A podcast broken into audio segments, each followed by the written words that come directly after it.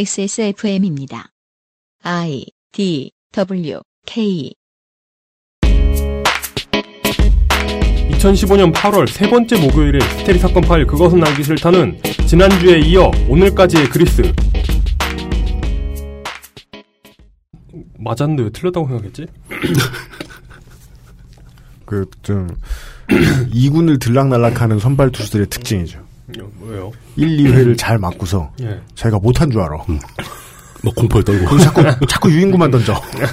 예. 2015년 8월 세 번째 목요일에 스테리 사건 파일 그것은 알기 싫다는 지난주에 이어 오늘까지의 그리스 마지막 시간입니다.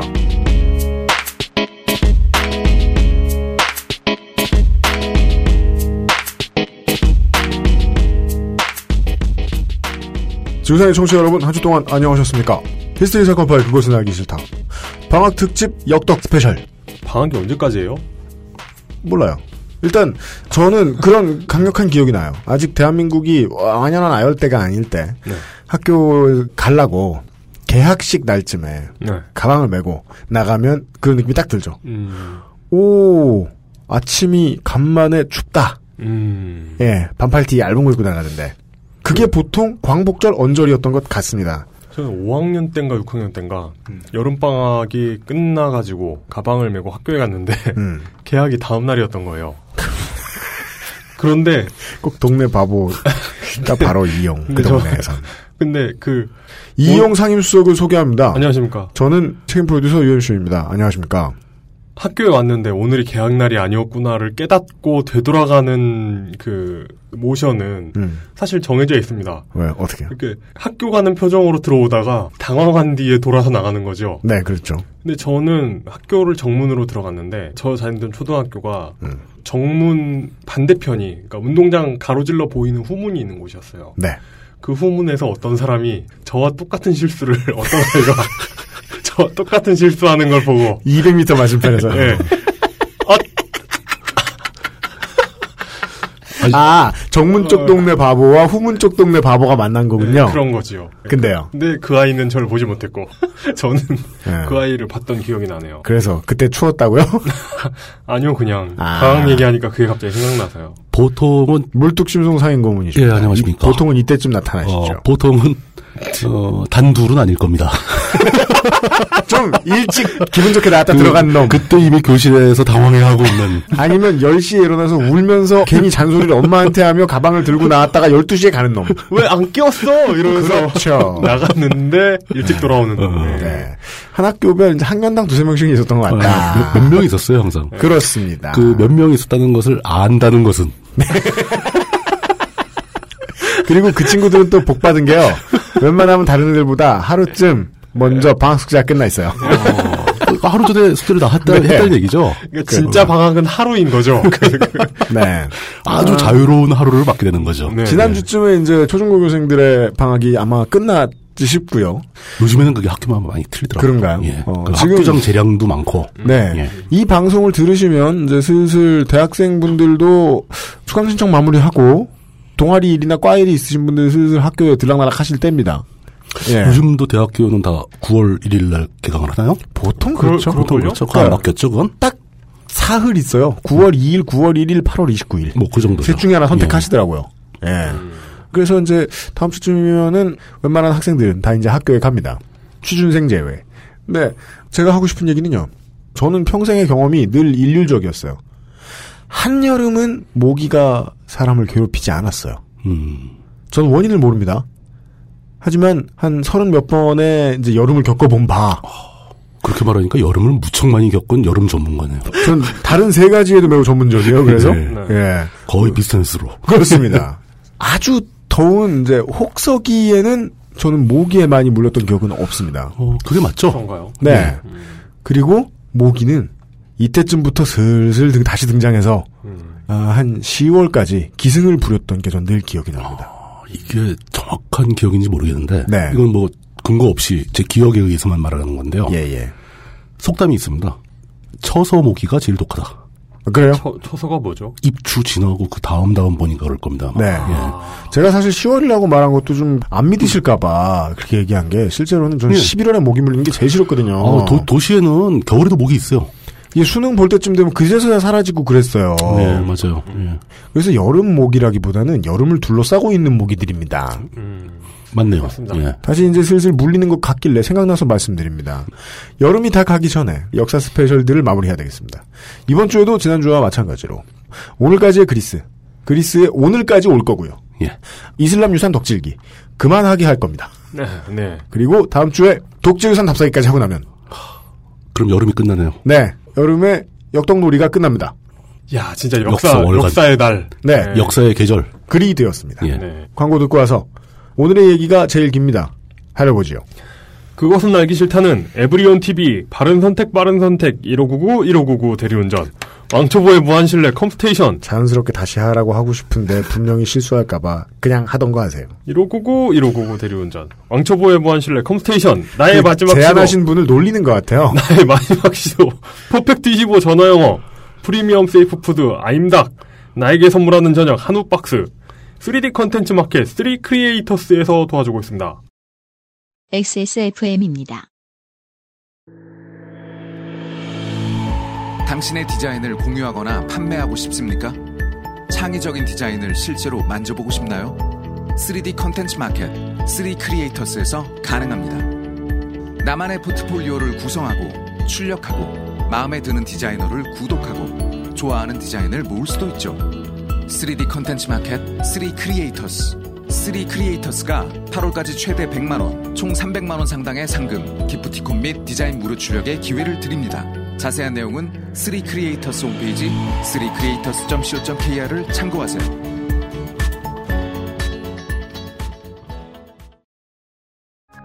안녕하세요. 하루에 200km 이상을 운전하는 컴스테이션의 이경식입니다. 정해진 사양의 PC를 판매한다는 건 원칙적으로 판매자가 사용자층을 예상해 최선의 가격으로 최고의 퍼포먼스를 보여주는 부품을 골라드리는 큐레이션에 가깝습니다. 하지만 여러분은 혹시 재고 밀어내기는 아닐까 걱정하실 수도 있겠지요. 컴스테이션이 하면 다릅니다. 기초 사무용 PC가 29만 6천 원, 탄탄한 기본 사양의 게이밍 PC가 70만 3천 원. 옵션도 원하시는 대로 바꾸고 추가하실 수 있습니다. 011-892-5568번으로 지금 전화 주십시오. 컴스테이션은 조용한 형제들과 함께합니다. 닭가슴살의 비린내와 퍽퍽함이 공포스러웠다면 프리미엄 세이프 푸드 아임닭 네. 아, 3, 3 크리에이터스. 아, 이용이 분명히 얘기했죠. 3 창조자. 네, 그렇습니다. 이게 삼위일체를 뜻하는 것 같기도 하고. 성자와 성부와 성신이 뭘 다 창조했나요? 아, 그, 세 개 위로 나타나지만 결국엔 하나의 홈페이지잖아요. 저 3이라고 하면은 숫자 3도 있지만 네. 그 마가 떠오르죠. 아. 마. 뭐 왜, 왜요, 왜요? 물론, 누가 이런 소리를 하면 전 물뚱임을 떠올릴 거예요. 마 크리에이터스. 예. 네. 그 마는 좋습니다. 목련 크리에이터스. 예. 이게 그 섬유 강력한 섬유질이 나오기 때문에 네. 밧줄도 만들 수 있고. 음, 파피루스 크리에이터스. 네.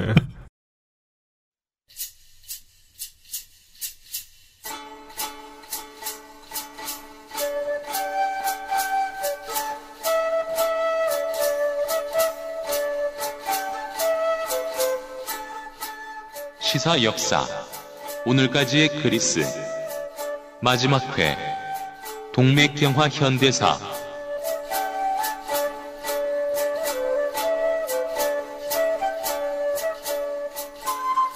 직지를 빨래하는 심정으로. 지난 두 시간 동안 그리스 옛날 이야기를 쭉 들었어요. 그리스 이야기도 이제 결론을 향해 달리고 있습니다. 네. 사실 이게 그리스 고대사 부분을 완전히 빼고 처음에 하려고 그랬던 기억이 납니다. 근데 도저히 못 참고. 네. 그래서 그 원인이 mov니까? 이게 네. 빠지지 못했던. 못 실제로- 참았다니까, 어, 물뚱님이. 실제로 이제 몇몇 분들한테 여쭤봤더니 네. 그리스 고대사도 전혀 모른다. 아 진짜요? 예, 그래서 그리스 고대사 이야기도 해야 된다. 음. 그러니까 그리스 하면은 막 뭐 아테네, 뭐 스파르타 이런 게 떠오르긴 하지만 네. 그리스가 옛날에 왕국이 있었던 건지 아니 뭐 제국에 편입된 건지 음. 또 그 사이에 뭐 동로마 제국 이럴 땐 그리스 뭐 했는지 뭐 이런 얘기들을 음. 아 잘, 그러게요, 그러게요. 음. 잘 모르시더라고요. 네. 그래서 그리스 고대를 최대한 단순하게 정리하고 넘어가자라고 예. 가장 짧게 하면 그레이트 마징가.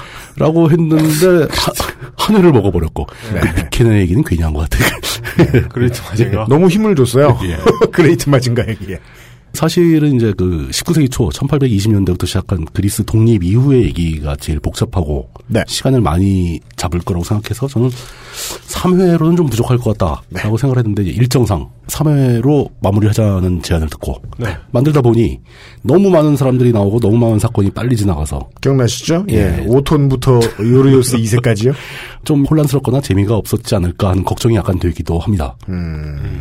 하지만 뭐 우리가 하는 일이 매번 그렇죠. 네. 어렵다고 해서 뭐 어떻게 할 수 없고 가급적이면 이번 시간에도 무사히 마무리할 수 있게 되기를 최대한 맥락을 살려가면서 설명을 해보도록 하겠습니다. 알겠습니다. 네. 지난 시간에 제가 3초에 정리해드렸죠. 5톤 황제부터 요르요스 2세까지. 예. 네, 얘기해드렸고요. 그리고 이제 지난주에 사실 가장 많은 분량을 할애한 사람은 베니젤로스였죠. 베니젤로스. 네. 예. 베니젤로스는 크레타 섬 출신이었는데 베니젤로스. 예, 베니젤로스는 크레타 사람이었고 반면에 독재자 요한니스 메탁사스 메타, 메탁사스. 예, 메탁사스는 이타카 출신입니다. 네. 서로 다른 지역이죠. 메탁사스 이야기로 그 2차 대전을 겪어보도록 하겠습니다. 근데 요한니 쓰면은 요한하고 같은 거겠죠? 모르겠어요. 그러니까 요한니스도 그 스프링 보면 또 약간 다르고 네. 그 그리스 원래 철자를 좀 알았으면 좋겠는데 네. 그건 까막눈이고 네. 예. 어, 어쨌든 간에 그 메탁사스는 군인 출신이었고요. 근데 메탁사스의 일대기를 보게 되면은 선거에는 별로 소질이 없었어요. 정치적 능력은 약간 딸리는 것 같은 느낌이 듭니다. 선거만 했다면 저요. 어, 군인으로서의 재능이 있고, 나름대로 있고요. 어, 예. 그, 런데 선거에는 약하고, 야망은 있다면, 결론은 상관 아닌가요? 왕담파. 세천년 메탁사스. 예. 그 자- 네. 열린 메탁사스. 자기가 쿠데타를 주로 많이 했지만 네. 할 때마다 항상 앞에 왕을 세우고 하죠. 음. 이 사람은 왕당파였죠. 왕정파. 네. 예. 천성이 동탁. 네. 35년 선거에서 요르예스 2세가 복귀하는 얘기를 지난 시간에 했었는데 네. 그때 35년 선거에 이미 그리스 정가에는 그리스 공산당이 등장을 합니다. 어, 그리스에는 공산당이란 아, 유령이 어, 돌아다니고. 그렇죠. 그때 아, 유령이 아니라 실체가 있는 네네. 당원도 있고 다 있는 KKE라고 약자로 표현을 하죠. 네. 그 KKE가 등장을 해서 득표를 했고 그것 때문에 베니젤로스도 두려워했고 요리오스 2세도 그 공산당의 어떤 세력 확장을 굉장히 두려워했던 걸로 보입니다. 그러면서 이제 요리오스 2세가 메탁사스를 총리로 기용을 하게 되는데 그 19세기에 어느 나라를 가나 공산당의 등장을 왜 두려워하느냐. 아. 어떻게 되더라도 무조건 지금의 기득권 전체가 해체될 가능성이 높다. 그렇죠. 라는 위기의식 때문이었던 예, 거죠. 다들 긴장하고 봤는데 이제 공산주의 혁명이 제일 먼저 시작한 나라가 이제 러시아인데 네.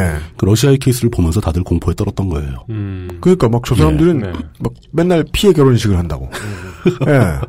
그 메탁사스는 그 뜻을 받들어서 지난 시간에 나왔던 얘기 그대로 산업계에 불안이 만연해 있다라는 이유로 아. 그렇습니다. 그러니까 이 산업계에 막 노조가 결성되고 막 이런 네. 것 때문에 그런 이유로 비상사태를 선포해 버립니다. 그렇습니다. 그 유신과 유사하다. 유신. 예. 그런 얘기 나왔죠. 종터키 세력이 발을 못 들이게 하겠다. 완전히 헌법을 무력화하는 단계까지 가게 되는데 아. 네. 이 체제로 돌입하는 날짜가 8월 4일입니다. 네. 그 체제를 8월 4일 체제라고 부르기도 하죠. 아, 우리말로는 8월 유신. 그렇죠. 적당합니다. 예, 적당하죠. 예. 네. 그리고 이제 그 베니젤로스를 여러모로 의식했던 것 같아요, 이 사람은. 네. 그 베니젤로스와 유사하게 자기도 칭호를 붙입니다. 네. 칭호? 예. 그리스 말로 지도자라는 의미인데 아르히고스라는 칭호를 부여합니다. 음, 스스로에게. 네, 네, 네. 그러면서 자기를 부르기를 제1의 농민, 제1의 노동자. 네. 그리고 국부. 음. 국부 실제로 나옵니다. 국부. 음, 예. 네, 네, 네. 뭐그 이런 칭호를 스, 스, 스스로요? 예, 자신한테 그런 칭호를 붙이고 뭐 선언한 발표 같은 거 할 때 그렇게 자기를 부르고 아니 무슨 주로 생식기를 국부라고 부르지 않아요? 아니 왜 그래요? 마사온 줄 알았네. 그 무슨 고티우 이승만 뭐 이러면서. 예. 어, 이렇게 자기한테 칭호 부여하고 막뭐 헌법 무력화하고 이런 건 많이 보던 독재자들의 어떤 전형적인 코스죠. 그렇습니다. 이거 네, 정석재. 독재의 정석에 나오는 예. 어, 그렇습니다. 독재 일주일이면 이제 할 수 있다 뭐, 뭐 이런 네. 거 그런 책이 네. 나오죠. 해법 독재. 예. 어, 제일 확실한 건 이제 전방위적으로 언론을 검열하기 시작합니다. 음, 그러니까 그리스에서 이 시점에 언론의 자유가 완전히 사라져버리죠. 네. 그리고 그리스 공산당 그때 이제 세력을 막 확장시키고 있던 그리스 공산당에 자신의 아주 친한 신복을 침투시킵니다. 그리고 공산당을 해체시키기 이르죠. 네. 내부에 분열을 일으키고 패러사이트를 꽂아놔요. 네. 예. 음. 일정을 꽂아넣어요. 이, 뭐 뿌락치. 그런 거죠. 정치 공작에 능했던 걸로 보입니다. 네. 네. 뭐 그 정도가 아니고 뭐 이제 국민 노역제를 도입해가지고 노역제도. 예, 1인당 의무적으로 하루에 8시간씩 노동을 해야 되도록 만들고 네. 그 노동이 뭐예요? 국가가 지정하는 노동을 하는 거죠. 완전히 전 국가적인 동원 체제를 형성하게 되는데 네. 이게 공산주의 아닌가?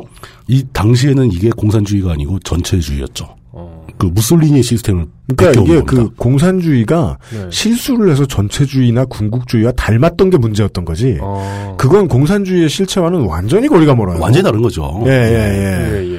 그 무솔리니 체제를 많이 흉내를 내서 이제 국가적 동원 체제를 확보했는데 이제 결정적으로 무솔리니 시스템과 차이점을 보이게 되는 것은 네.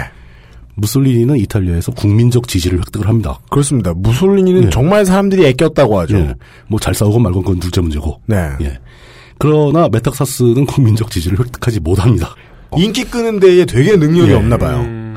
물론 이제 메탁사스가 무능했을 수도 있겠지만 아니면 민심을 잃는 데 정치적으로. 탁월한 능력이 있거나. 어, 이탈리아와 그리스의 사람들의 성향도 약간 달랐던 것 같아요. 음, 예, 어떤 식으로요? 물론 두 나라 다 과거 이제 고대부터 이제 그 도시국가의 성향이 좀 남아 있어서 네. 각 지역별로 사람들이 뭉치는 지역의 소속감을 느끼는 행태는 비슷합니다. 네. 물론 그렇게 되면은 이제 국가에 대한 소속감이나 애국심 이런 건 좀 약화되기 마련이죠.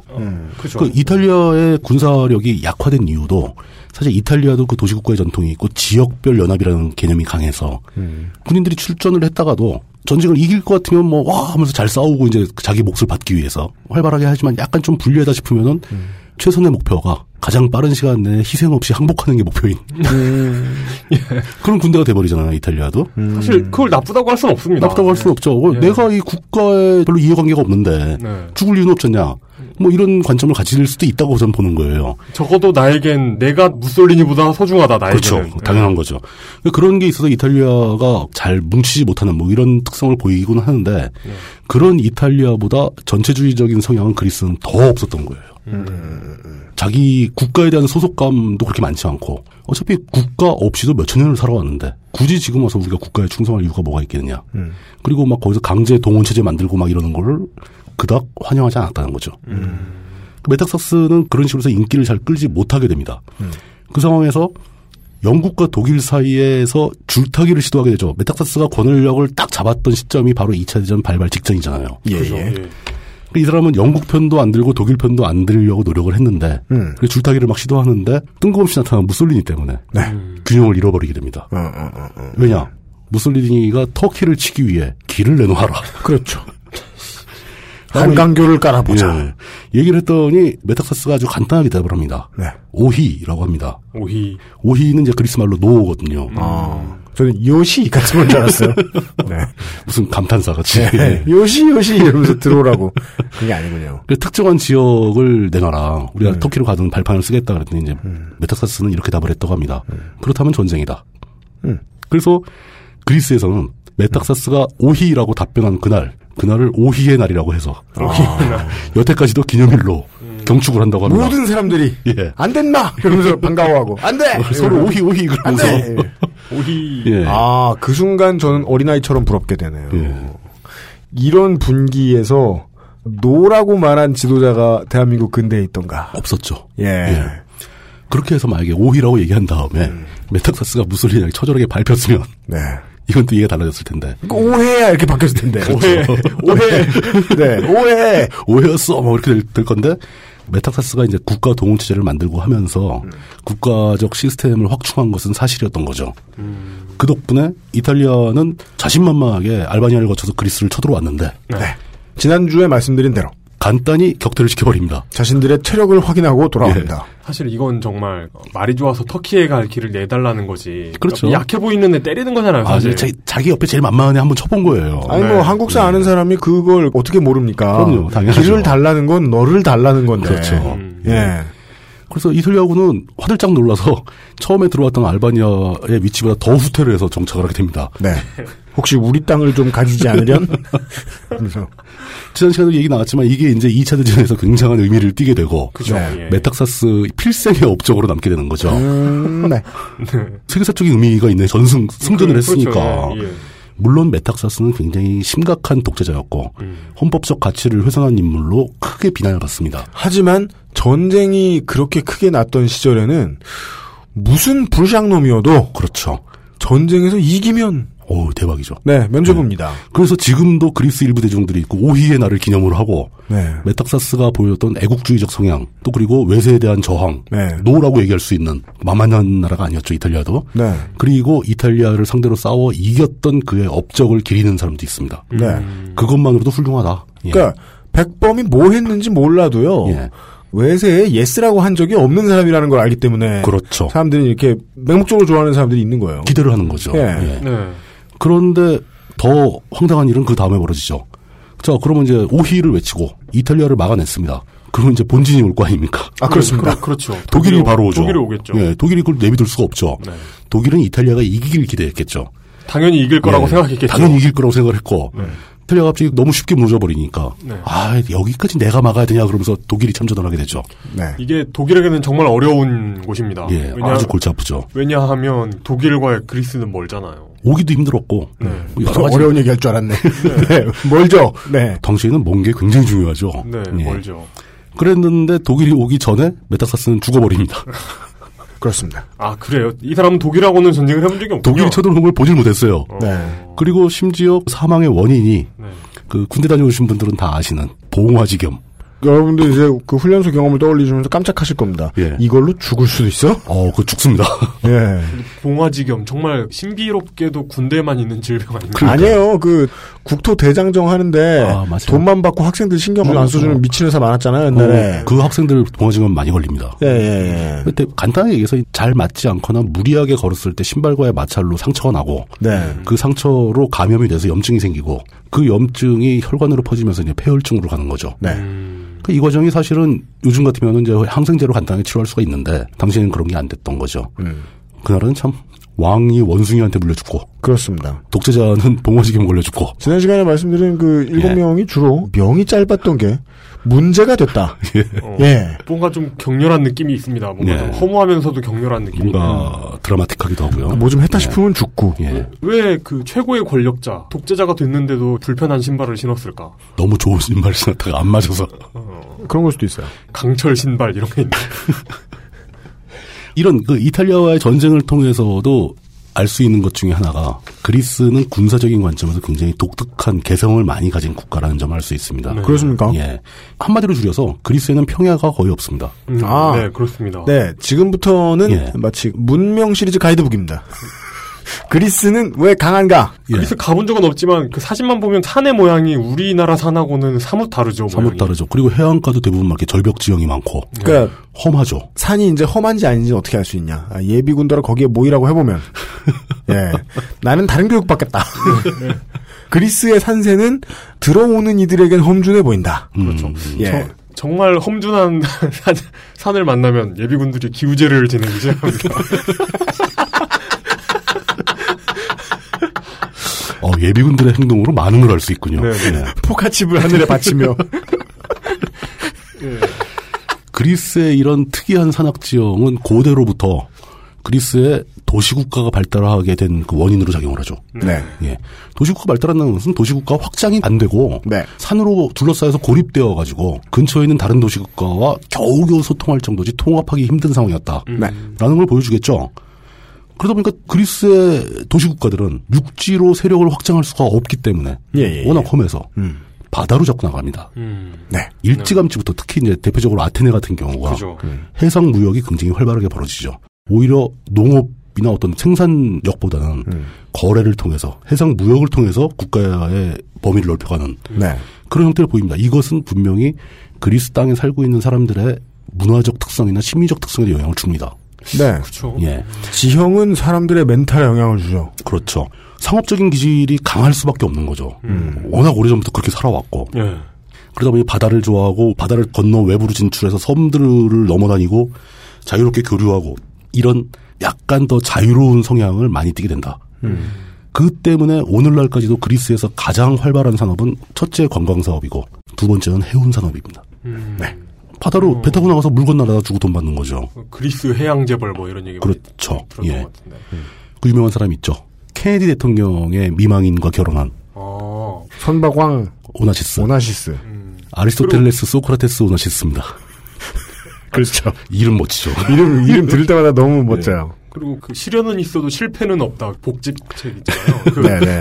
그 책에서도 배 팔았던 게 그리스인이었던 것 같아요. 그렇죠. 최초로 그리스에다 배를 많이 팔고 네. 마치 그 이름은 무슨 이황 이이 정주영 뭐 이런 이름 같은 거예요. 그러네. 광개토 대왕, 세종 대왕 뭐. 예. 박정희 그러니까 이런 뭔가 언밸런스한. 네. 네. 예. 네. 그러다 보니까 이런 지형에서 만약에 국가적 차원의 전쟁이 발생한다. 네. 그러면 전투는 당연히 게릴라전 양상을 띌 수밖에 없죠. 네. 네. 원정온 육상군이 육군이 당황할 수밖에 없어요. 예. 고전할 수밖에 없는. 네. 이탈리아가 침공했을 때도 그리스는 이렇게 산악에서 게릴라전 위주로 저항을 하게 됩니다. 네. 네. 그럼으로써 이탈리아 군을 맛이 가게 만들어서 네. 쫓아내는 거죠. 전통적인 돌굴리기를 해도 수비가 되는. 근데 이게 또 강한 상대를 만나게 되면 네. 상황을 더 비극적으로 만들기도 합니다. 도망을 못 갑니다. 도망도 못 가고 항복도 못 해요. 음, 그러니까 계속 산에 뭐 해방군 만들어 놓고 숨어서 게릴라전 레지스탕스 역할을 하게 되니까 네. 그러면 상대편은 더 가혹하게 쳐들어오게 되죠. 그렇게 되죠. 예. 주로 학살로 응대를 하게 됩니다. 음. 민간인 학살인 거죠. 군사적인 충돌이 아니고. 왜냐하면 사정이 급해진 군인들은 민간인을 잘 보이는 데 버려놓고 숨기 때문이죠. 당연하죠. 민간인이 같이 숨을 수 없으니까. 네. 이탈리아의 무솔리니 군대와 뭐 여태까지 우리가 얘기했던 대로 유명한 유럽의 당나라 부대였으니까 쉽게 망하였다 치더라도 그러니까 역설적이네요. 유럽의 당나라라니. 독일은 완전히 차원이 다른 거죠. 네. 독일군은 당시에 유럽 최강의 군대였고 막기 힘든 군대였죠. 독일은 이탈리아의 패전 이후에 그래도 그리스를 레벨로 들 수가 없기 때문에 그리스를 침공할 것을 결정을 하게 됩니다. 네. 그리고 굉장히 빠르게 쳐들어옵니다. 대신 독일도 그리스가 만만치 않다는 것은 눈치를 챈 거죠. 그 보급선을 유지하려면 유고슬라비아를 건너와야 되는데 그렇죠. 독일군이 예. 쉬운 일이 아니죠. 쉬운 일 아니죠. 아니면 아프리카로 해서 오든가 뭐 여러 가지 문제가 있을 수 있지만 독일의 그리스 침공의 시작은 네.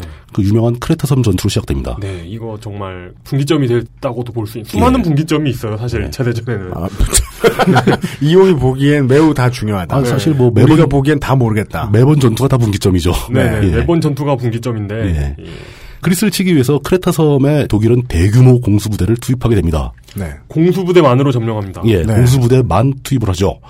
그리스인들은 치열하게 저항을 합니다. 크레타 섬 사람들은 되게 독하거든요. 그래서 이때 이제 예. 초반에 그리스는 또 이겼구나 하고 좋아했다고 하죠. 그럴 수도 있죠. 왜냐하면 그렇게 많이 쏴잡았는데 예. 그게 다 공수부대였으니까. 이게 뭐 해병도 아니고 육군도 아니고 공수부대를 그렇게 많이 잡았으니까 근데 이때쯤이면 끝나지 않을까 싶었는데 전혀 끝이 안 나고 공수부대를 막 갑자기 훈련시켜 더 만들어 몇 네. 배가 더 들어오고 벼락새 집어넣어가지고 네. 결국은 이제 크레타 섬이 점령이 됩니다. 뿐만 아니라 바로 크레타가 무너지자 그리스 본토도 그냥 며칠 사이에 순차적으로 다 무너지게 되죠. 결국 그리스는 2차 대전 기간 내내 독일의 지배하에 놓이게 됩니다. 네. 그 독일 지배 그리스를 배경으로 한 영화, 나바론의 요새. 나바로는 요새죠. 예. 굉장히 오래된 영화입니다. 그렇죠. 독일의 지배하에 놓인 그리스는 네. 사실 굉장히 뭐 지나고 보면 드라마틱하다고 볼 수 있지만 비극적인 상황을 맞게 되죠. 고통스러운 아주 참혹한 경험을 하게 됩니다. 네. 그 예로서 이제 처음 얘기할 수 있는 게 일단 독일이 2차 대전 기간 내내 진행했던 홀로코스트 네. 중에서도 그리스에서 발생한 홀로코스트가 최악의 성질을 갖고 있다. 였다고 하죠. 예, 그렇게 유명합니다. 단순히 숫자만 가지고 얘기해도 그 양상을 이해할 수 있는데 그리스 전역에 살고 있던 유대인들이 약 7만 5천 정도 된다고 합니다. 네. 당시에. 근데 그 중에 테살로니카 지방에 약 5만 정도가 모여 있는 유대인 집단 거주 지역이었던 거죠. 네. 근데 테살로니카 5만여 명 중에서 아우슈비츠로 강제로 이송된 유대인이 4만 8,674명이라고 합니다.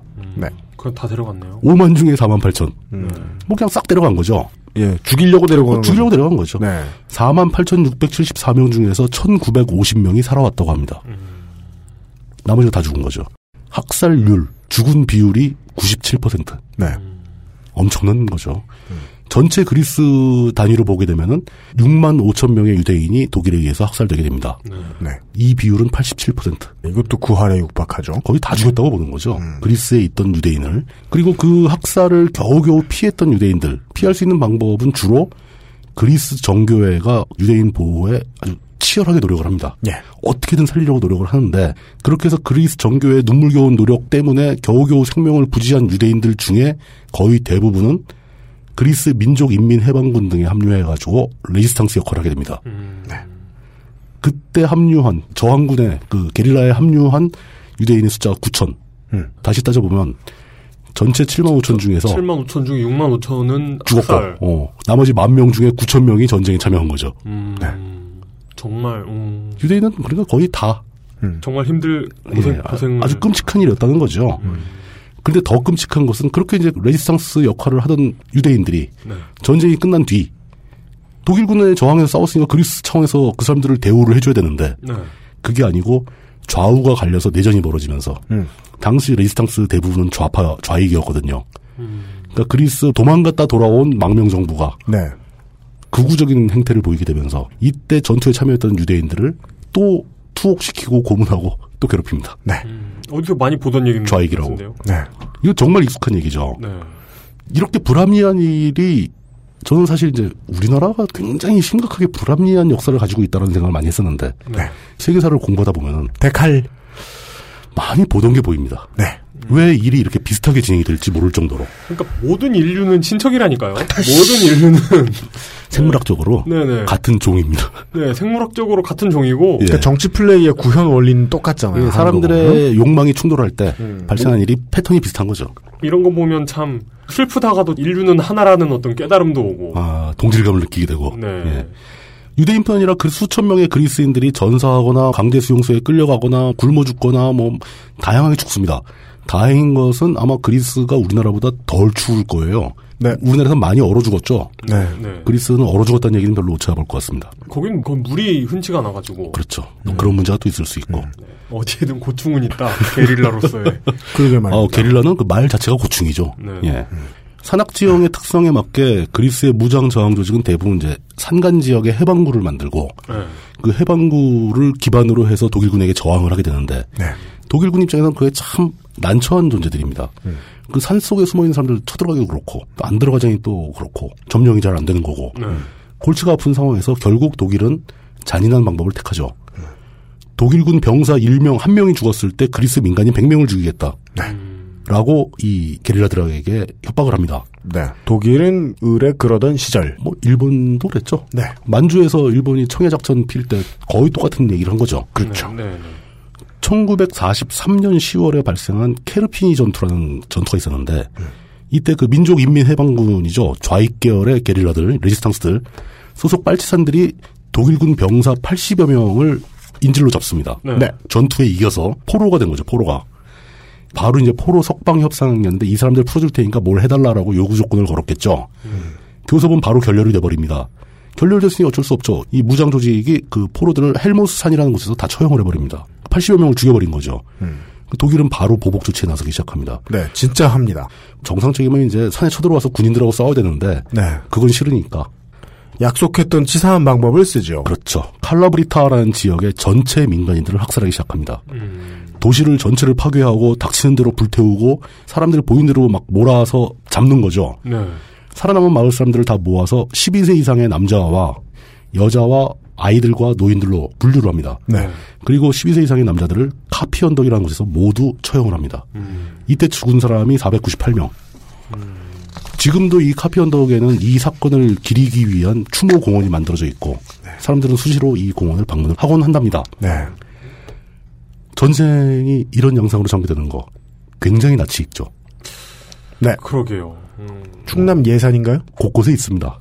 우리나라도. 뭐 남부군 이런 영화. 남북은 얘기도 있고 뭐 제주도 얘기도 나올 수 있고 네. 거창의 민간인 학살 사건도 있고 뭐 다양한 사건이 있는데 너무 그 패턴이 비슷합니다. 그렇습니다. 이 밖에도 독일군의 만행의 흔적은 그리스 곳곳에 수도 없이 남아 있죠.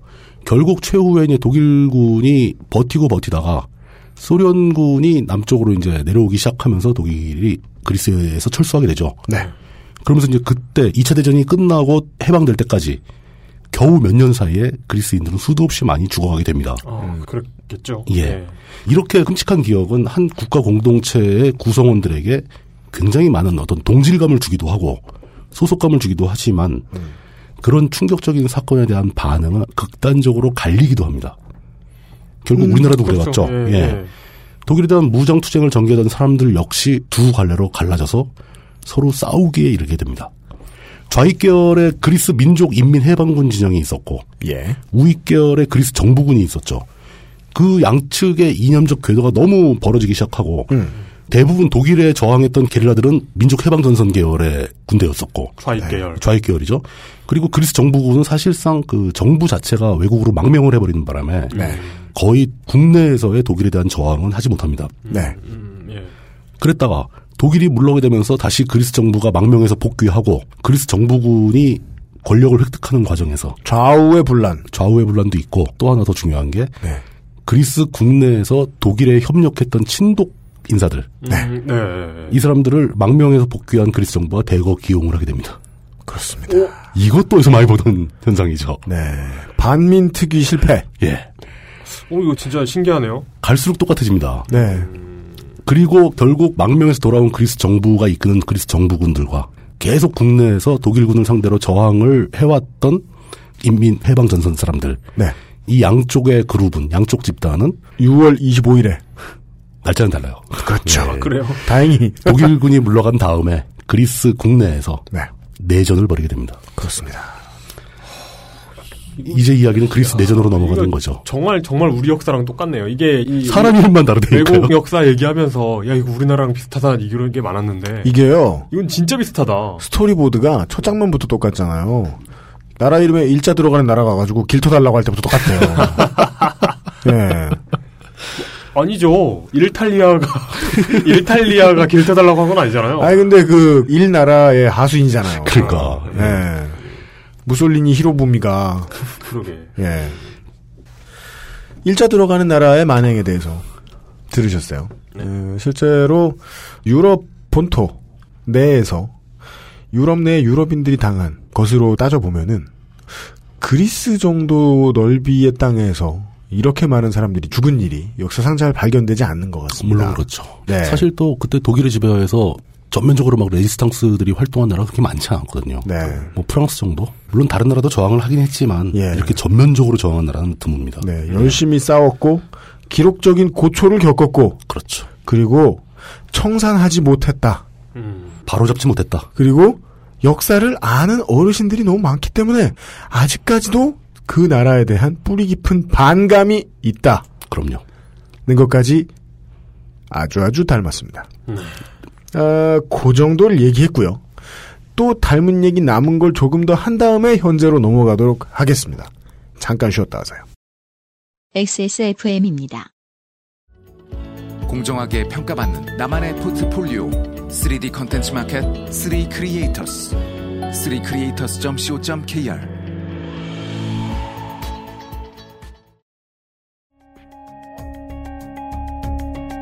컴스테이션은 조용한 형제들과 함께합니다.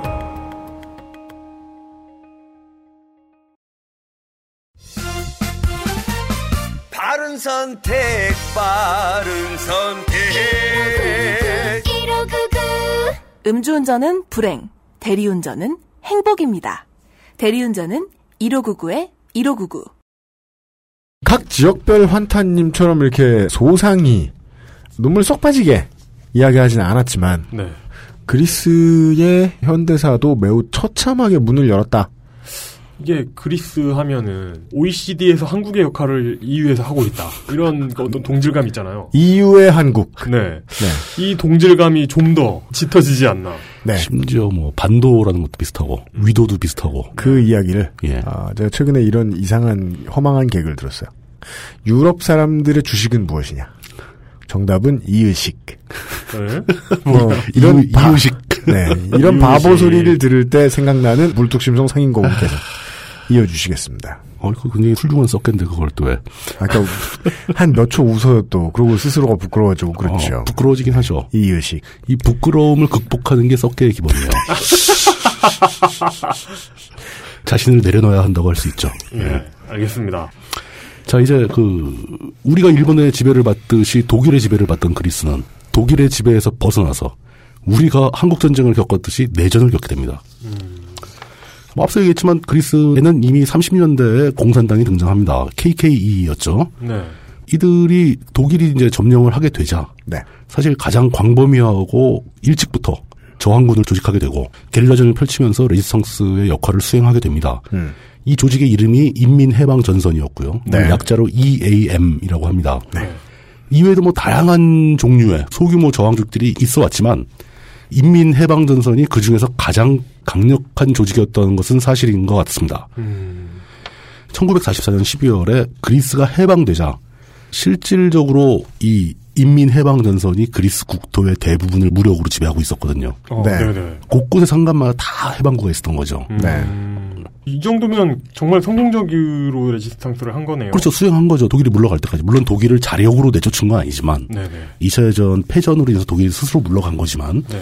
근데 이제 망명길에 올랐던 그리스 정부가 역시 또 영국의 지원을 받으면서 복귀하게 됩니다. 네.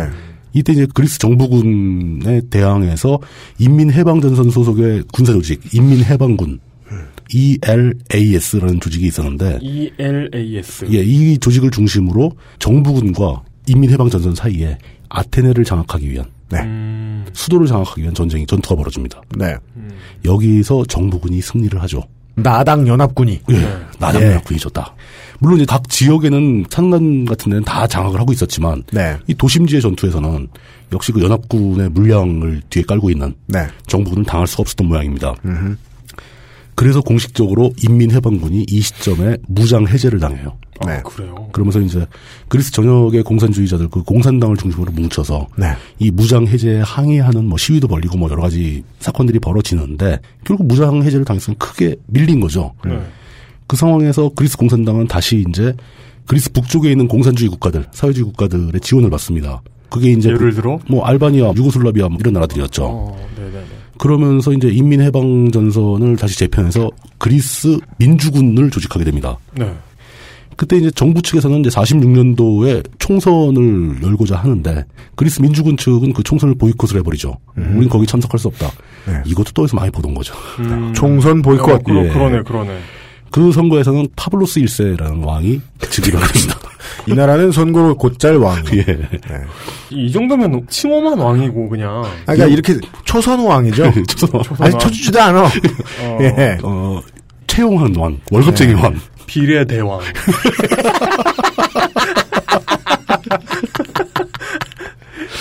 어, 그런 비리의 왕 1번. 여성, 뭐 이런.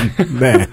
여성활탕 왕. 그렇죠. 저 여성 할당 왕. 네. 요번에 청년 비례 대왕. 수정에서 청년 할당한다고. 여성 할당 비례 대왕. 어. 아, 진짜 너무, 너무 이상하다. 파블로스 1세가 즉위하면서도 내전은 마무리가 안 돼요. 그러니까 46년부터 48년까지 계속 내전이 내전 상태에 들어가 있습니다. 네.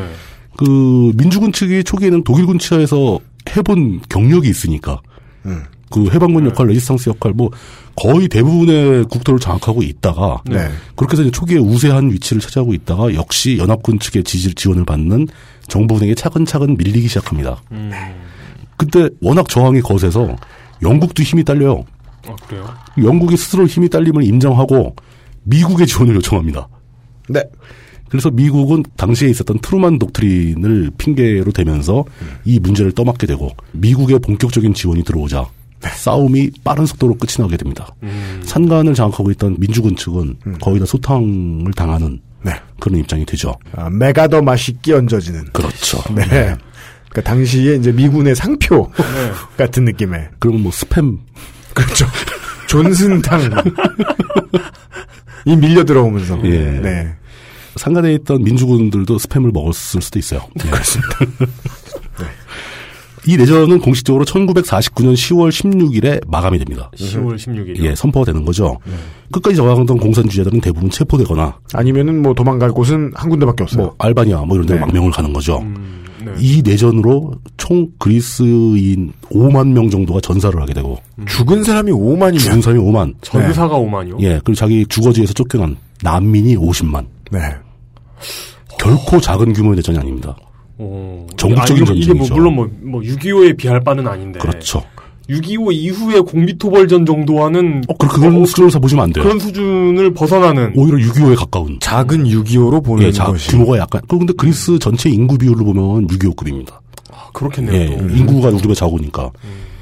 한마디로 표현해서 이게 그리스 내전은 한국 전쟁의 유럽판이에요. 어, 진짜 그렇구나. 근데 예. 그렇게 보면 안 되는 거죠. 그죠? 이 전쟁이 있고 그 다다음 해에 순서가 바뀌었지. 한국 전쟁이 나오니까. 그러니까 정확하게 표현하자면 한국 전쟁이 익스펜션 셋. 그리스 내전의 확장판이 되는 거죠. 네.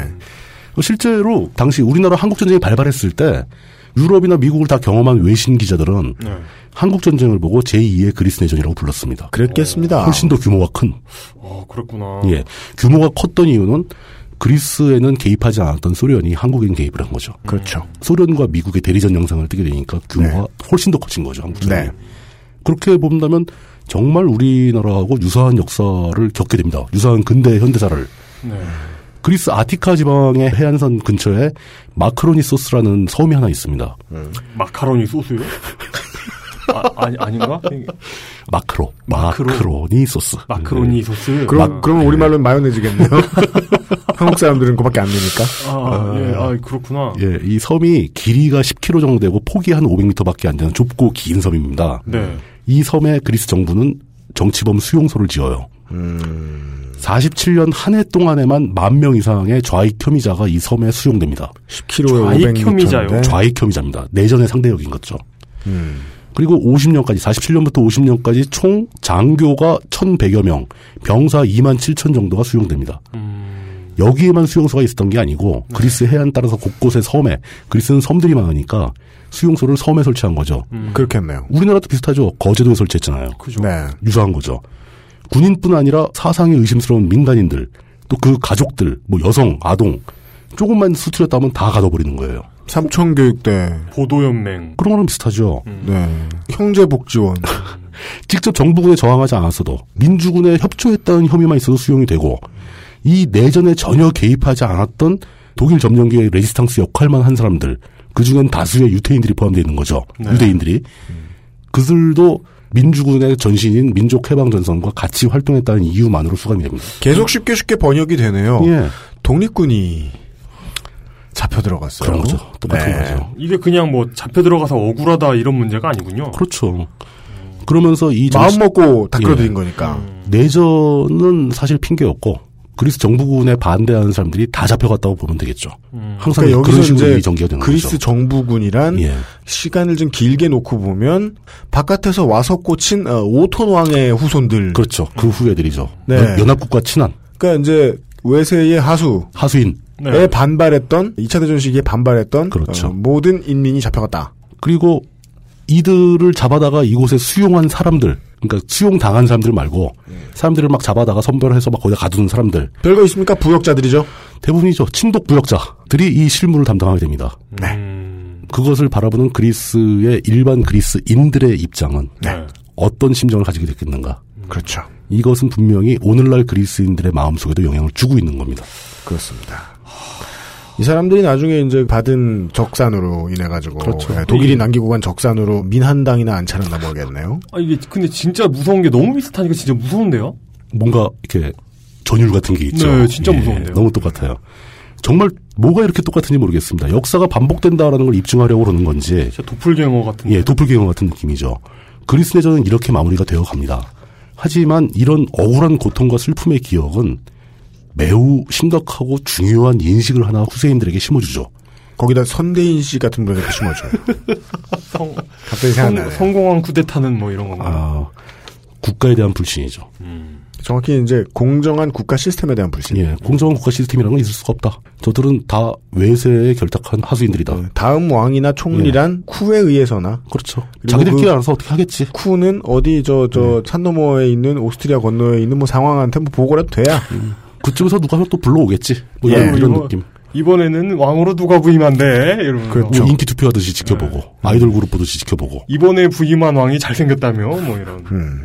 이제 그 전쟁이 이렇게 내전까지 마무리된 다음에 그리스의 전후사는 어떻게 진행되는가 이걸 봐야죠. 이토 말고 오토가 예. 네. 좌우로 갈려서 내전까지 치르고 좌파가 완전히 소멸된 것으로 보면은 오산이죠.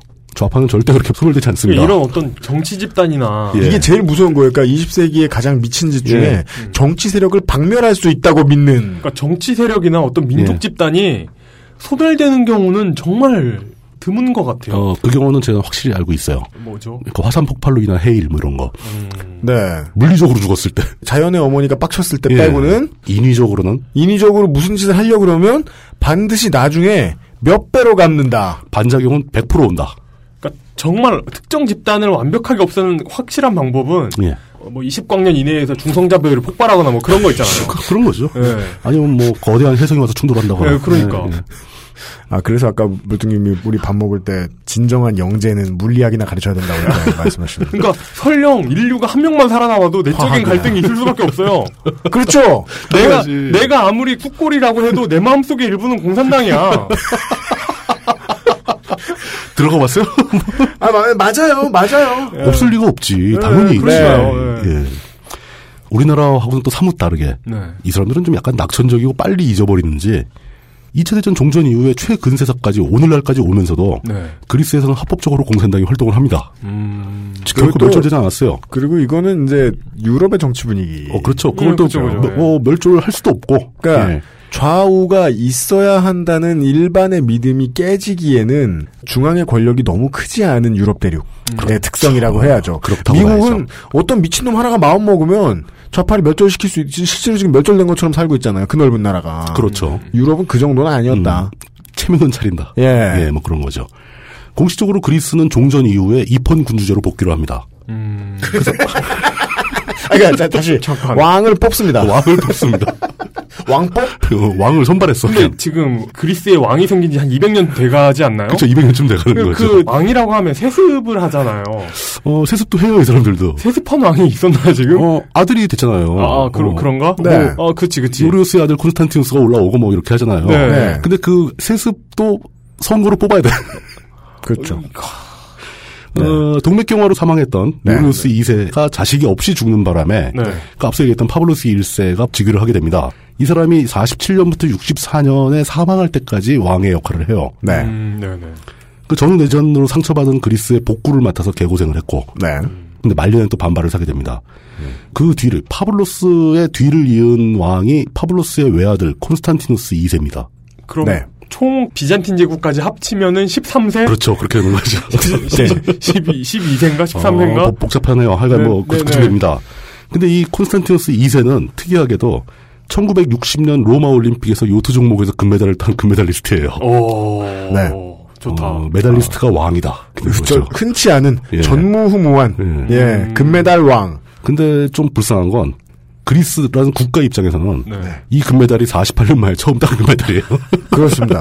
올림픽 종주국이. 그러니까 올림픽을 만든 나라인데 예. 올림픽에서 첫 번째 메달은 국민들이 하도 못 따오니까 왕이 빡친 왕이 따다. 왕이 따왔다. 아 물론 전후상 관계는 다릅니다. 예. 어, 그럼 만약에 그 종목에도 결승전이 있다면 음. 네. 결승에서는 상대방은 끝판왕이네요. 진짜. 아 상대방 어, 입장에서 볼 때는 네. 끝판까지 왔더니 왕이 있다. 끝판 왕. 8강 정도에서 만나면은 중간왕. 뭐. 그렇죠. 근데 네. 상대는 끝판왕을 만났는데 못 깬 거네. 야, 네, 어, 그죠. 그렇죠. 끝판왕에서 죽었네. 끝판 예. 왕이 이겼죠. 네네. 아, 저런, 저런. 예. 그 다음에 67년 4월에 군사정변이 또 발생하는데, 그 67년 4월에 군사정변은 좀 특이합니다. 그 이후로 몇 년간 이제 군인들이 집권을 하게 되는데, 네. 그 시기를 대령들의 시대라고 불러요. 이상하죠. 아, 이건 우리나라랑 다르다. 네. 이건 두 계급이 다르다. 아, 그게 워낙 쿨을 많이 하다 보니까, 계급이 달라. 그러니까 위쪽에 애들이 다, 다 잘려가. 네. 쿨을 많이 하다 보니까 장성이 없어진 거야. 그래가지고 대령까지 내려온 거지. 아, 그렇구나. 예. 그러니까 사단장 보, 뭐 이런 사람이 사단을 이끌고 있다가, 네. 위가 그러니까 다 없어져 버리니까, 그냥. 네네네. 음, 그렇게 될 수도 있죠. 아니면은 사단장님이 이제 잠시 자리를 비우신 틈을 타서, 네. 뭐 참모가 참모장이 참모장이 오늘 우리 쿠나 어, 네. 그때 대령들의 정변 당시 이제 그 금메달 왕이 네. 이 정변 쿠데타를 인정을 해줘요. 취임식도 막 동의해주고. 네네. 그래서 가오가 많이 빠지죠. 음. 그래서 가오가 가오는 은메달. 네. 가오가 빠져서 속이 상했던지 네. 이 왕이 뒤에서 스스로 역구 대타를 준비합니다. 그렇습니다. 아, 정말 이제부터는 흥미진진하지 않았습니까? 왕이 직접 하는 쿠데타라니. 사람들 동원해서 이런 얘기는 살다 살다. 이거 삼국지에서 보이는 거잖아요. 그렇죠, 뭐 그렇죠. 가끔 뭐그 조씨 사마 씨가 집권하면 조씨들이 뭐 아, 아. 보통 이런 얘기는 그 으슥한 별당 같은 데 논의를 하잖아요. 네. 근데 그런 걸 역정모의라고 하죠. 그렇죠. 예. 근데 그 역구테타가 실패해요.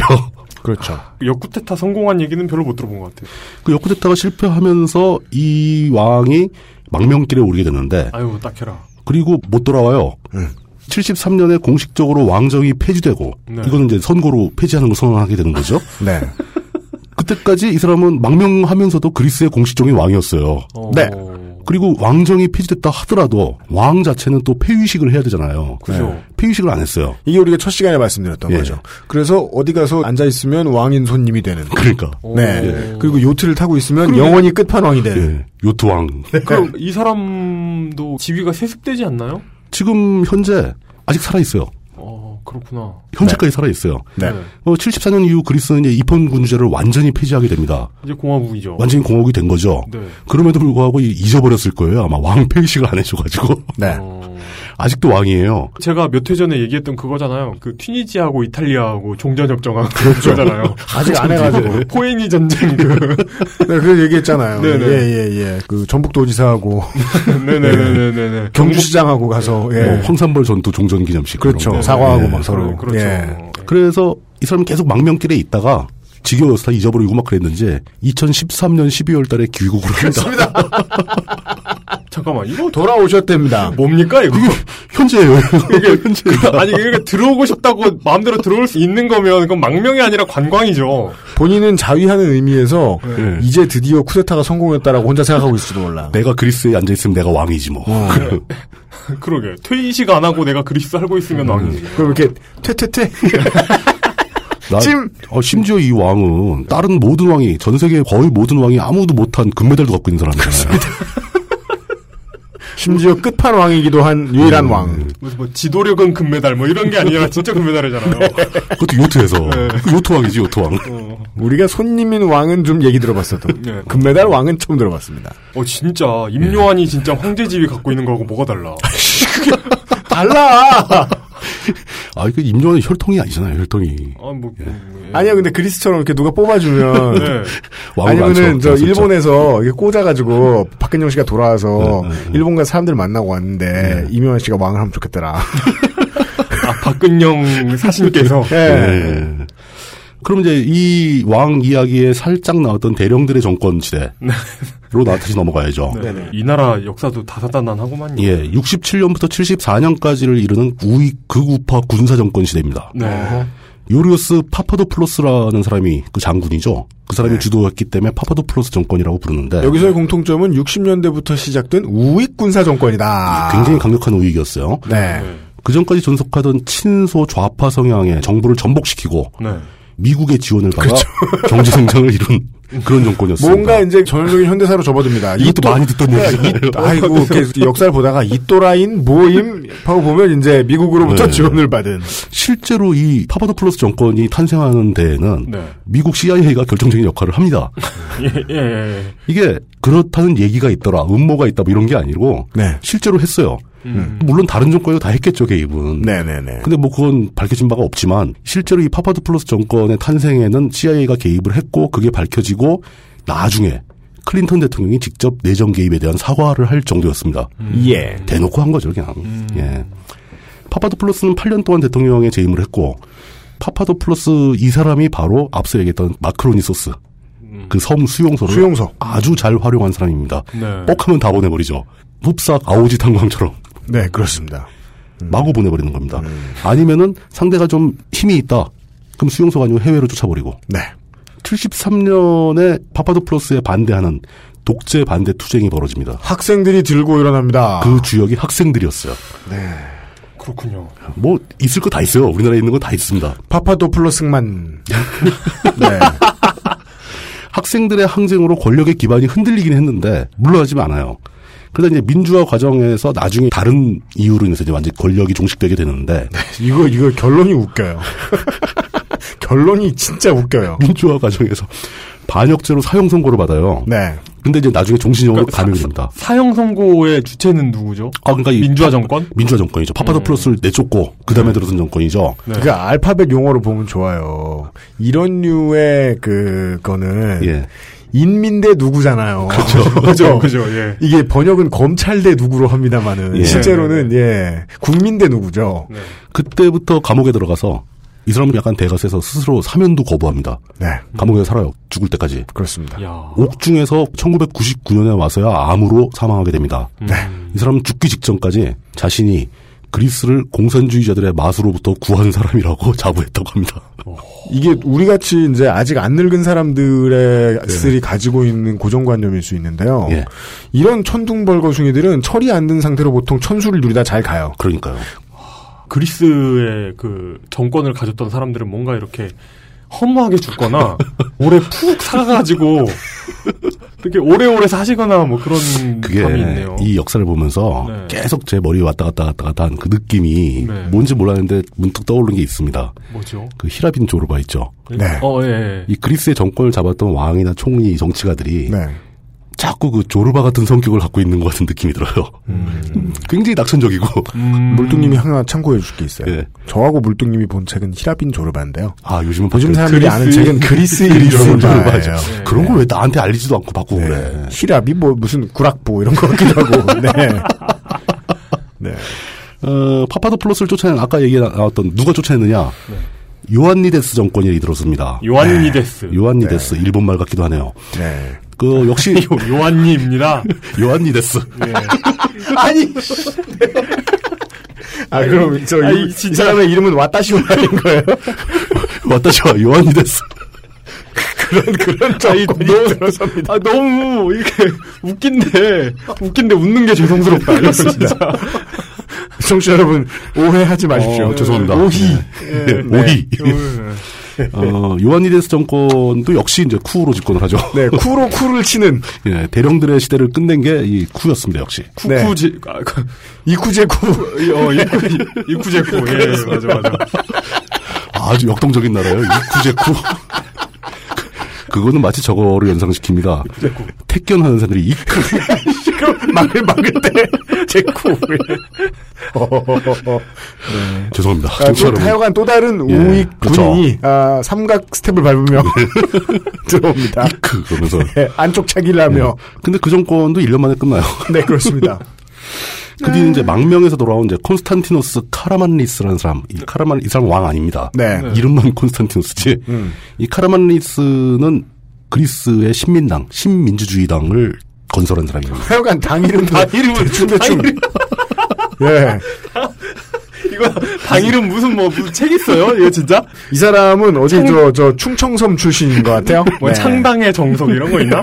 어, 이 시점에서는 이런 이름을 가진 당을 만들어야 된다. 음. 그러니까. 근데 예. 보면 공화정 처음 만들고 첫 번째 일당이 자유당이 되는 거는 진짜 다 똑같은 것 같아요. 그거는 음. 아, 그리고 왜 하필 망명에서 돌아와, 이 사람은. 워낙 쿠가 심하다 보니까 정치인들이 조금만 성장했다가 네. 음. 자기가 줄 서 있는 그 앞 사람이 쫓겨나게 되면 다 일제히 망명을 가는 거예요. 어. 네. 젊어서 망명은 그렇게 가는 어, 거죠. 그 옛날에 고대 그리스에서 도편 추방하고 뭐 그런 전통이 음, 그거- 전통인가? 그거는 개인적으로 하는 건데. 네, 그러니까요. 뭐, 그때도 줄 섰던 사람들 다 한 배 타고 가고 그리고 저는 이름을 콘티나토 콘스탄티노스 카라만리스 이 예. 양반 이름을 예. 들으면서 문득 드는 생각인데 예. 그리스인들은 비잔틴 제국이 맞습니다. 내 나라였다고 생각하는 것 같아요. 정신적 고향인 거예요. 네. 예, 그 이름이 다크 스타일이잖아요. 예. 네. 그 뭐 카르마니스가 세운 그 신민주주의당, 즉 줄여서 신민당은 자유 보수주의 정당이고요. 네. 지금에까지도 존속하고 있고 그리스 야당입니다. 야당 중에 하나이죠. 네. 중도 우파하고 왕당파도 포함되어 있습니다. 이 당에는. 근데 이제 완전히 입헌군주제가 폐지됐으니까 네. 왕당파는 뭐 할 말이 없겠죠. 네. 이 카라만리스 정권은 1974년부터 1981년까지 약 7년간 집권을 하게 됩니다. 네. 그 뒤를 이은 파판드레우 사회당 정권이 있습니다. 예. 파판드레우 파판드레우라는 이름은 굉장히 익숙하실 겁니다. 여러 명의 파판드레우가 있어요, 또. 사회당이 정권을 잡은 게 1981년, 그때부터 1989년까지 사회당 정권 시절입니다. 네. 이때가 그리스가 모든 재반 사정이 가장 좋았던 때입니다. 음, 네. 그리고 그 뒤는 신민당이 다시 또 득세를 하게 되는데 어, 평민당이 아니고 네. 아, 지금 이 카르만리스의 신민당, 예, 신민주주의당이 독점 정권을 세우지 못하고 연립 정부로 집권을 하게 됩니다. 네. 그게 89년에서 90년까지 과도기적이죠. 1년 정도. 그리고 이제 신민당이 주도해서 집권, 그러니까 독점적인 집권을 하게 되는 게 90에서 93년. 그다음엔 다시 사회당이 93년부터 2004년까지 집권을 합니다. 네.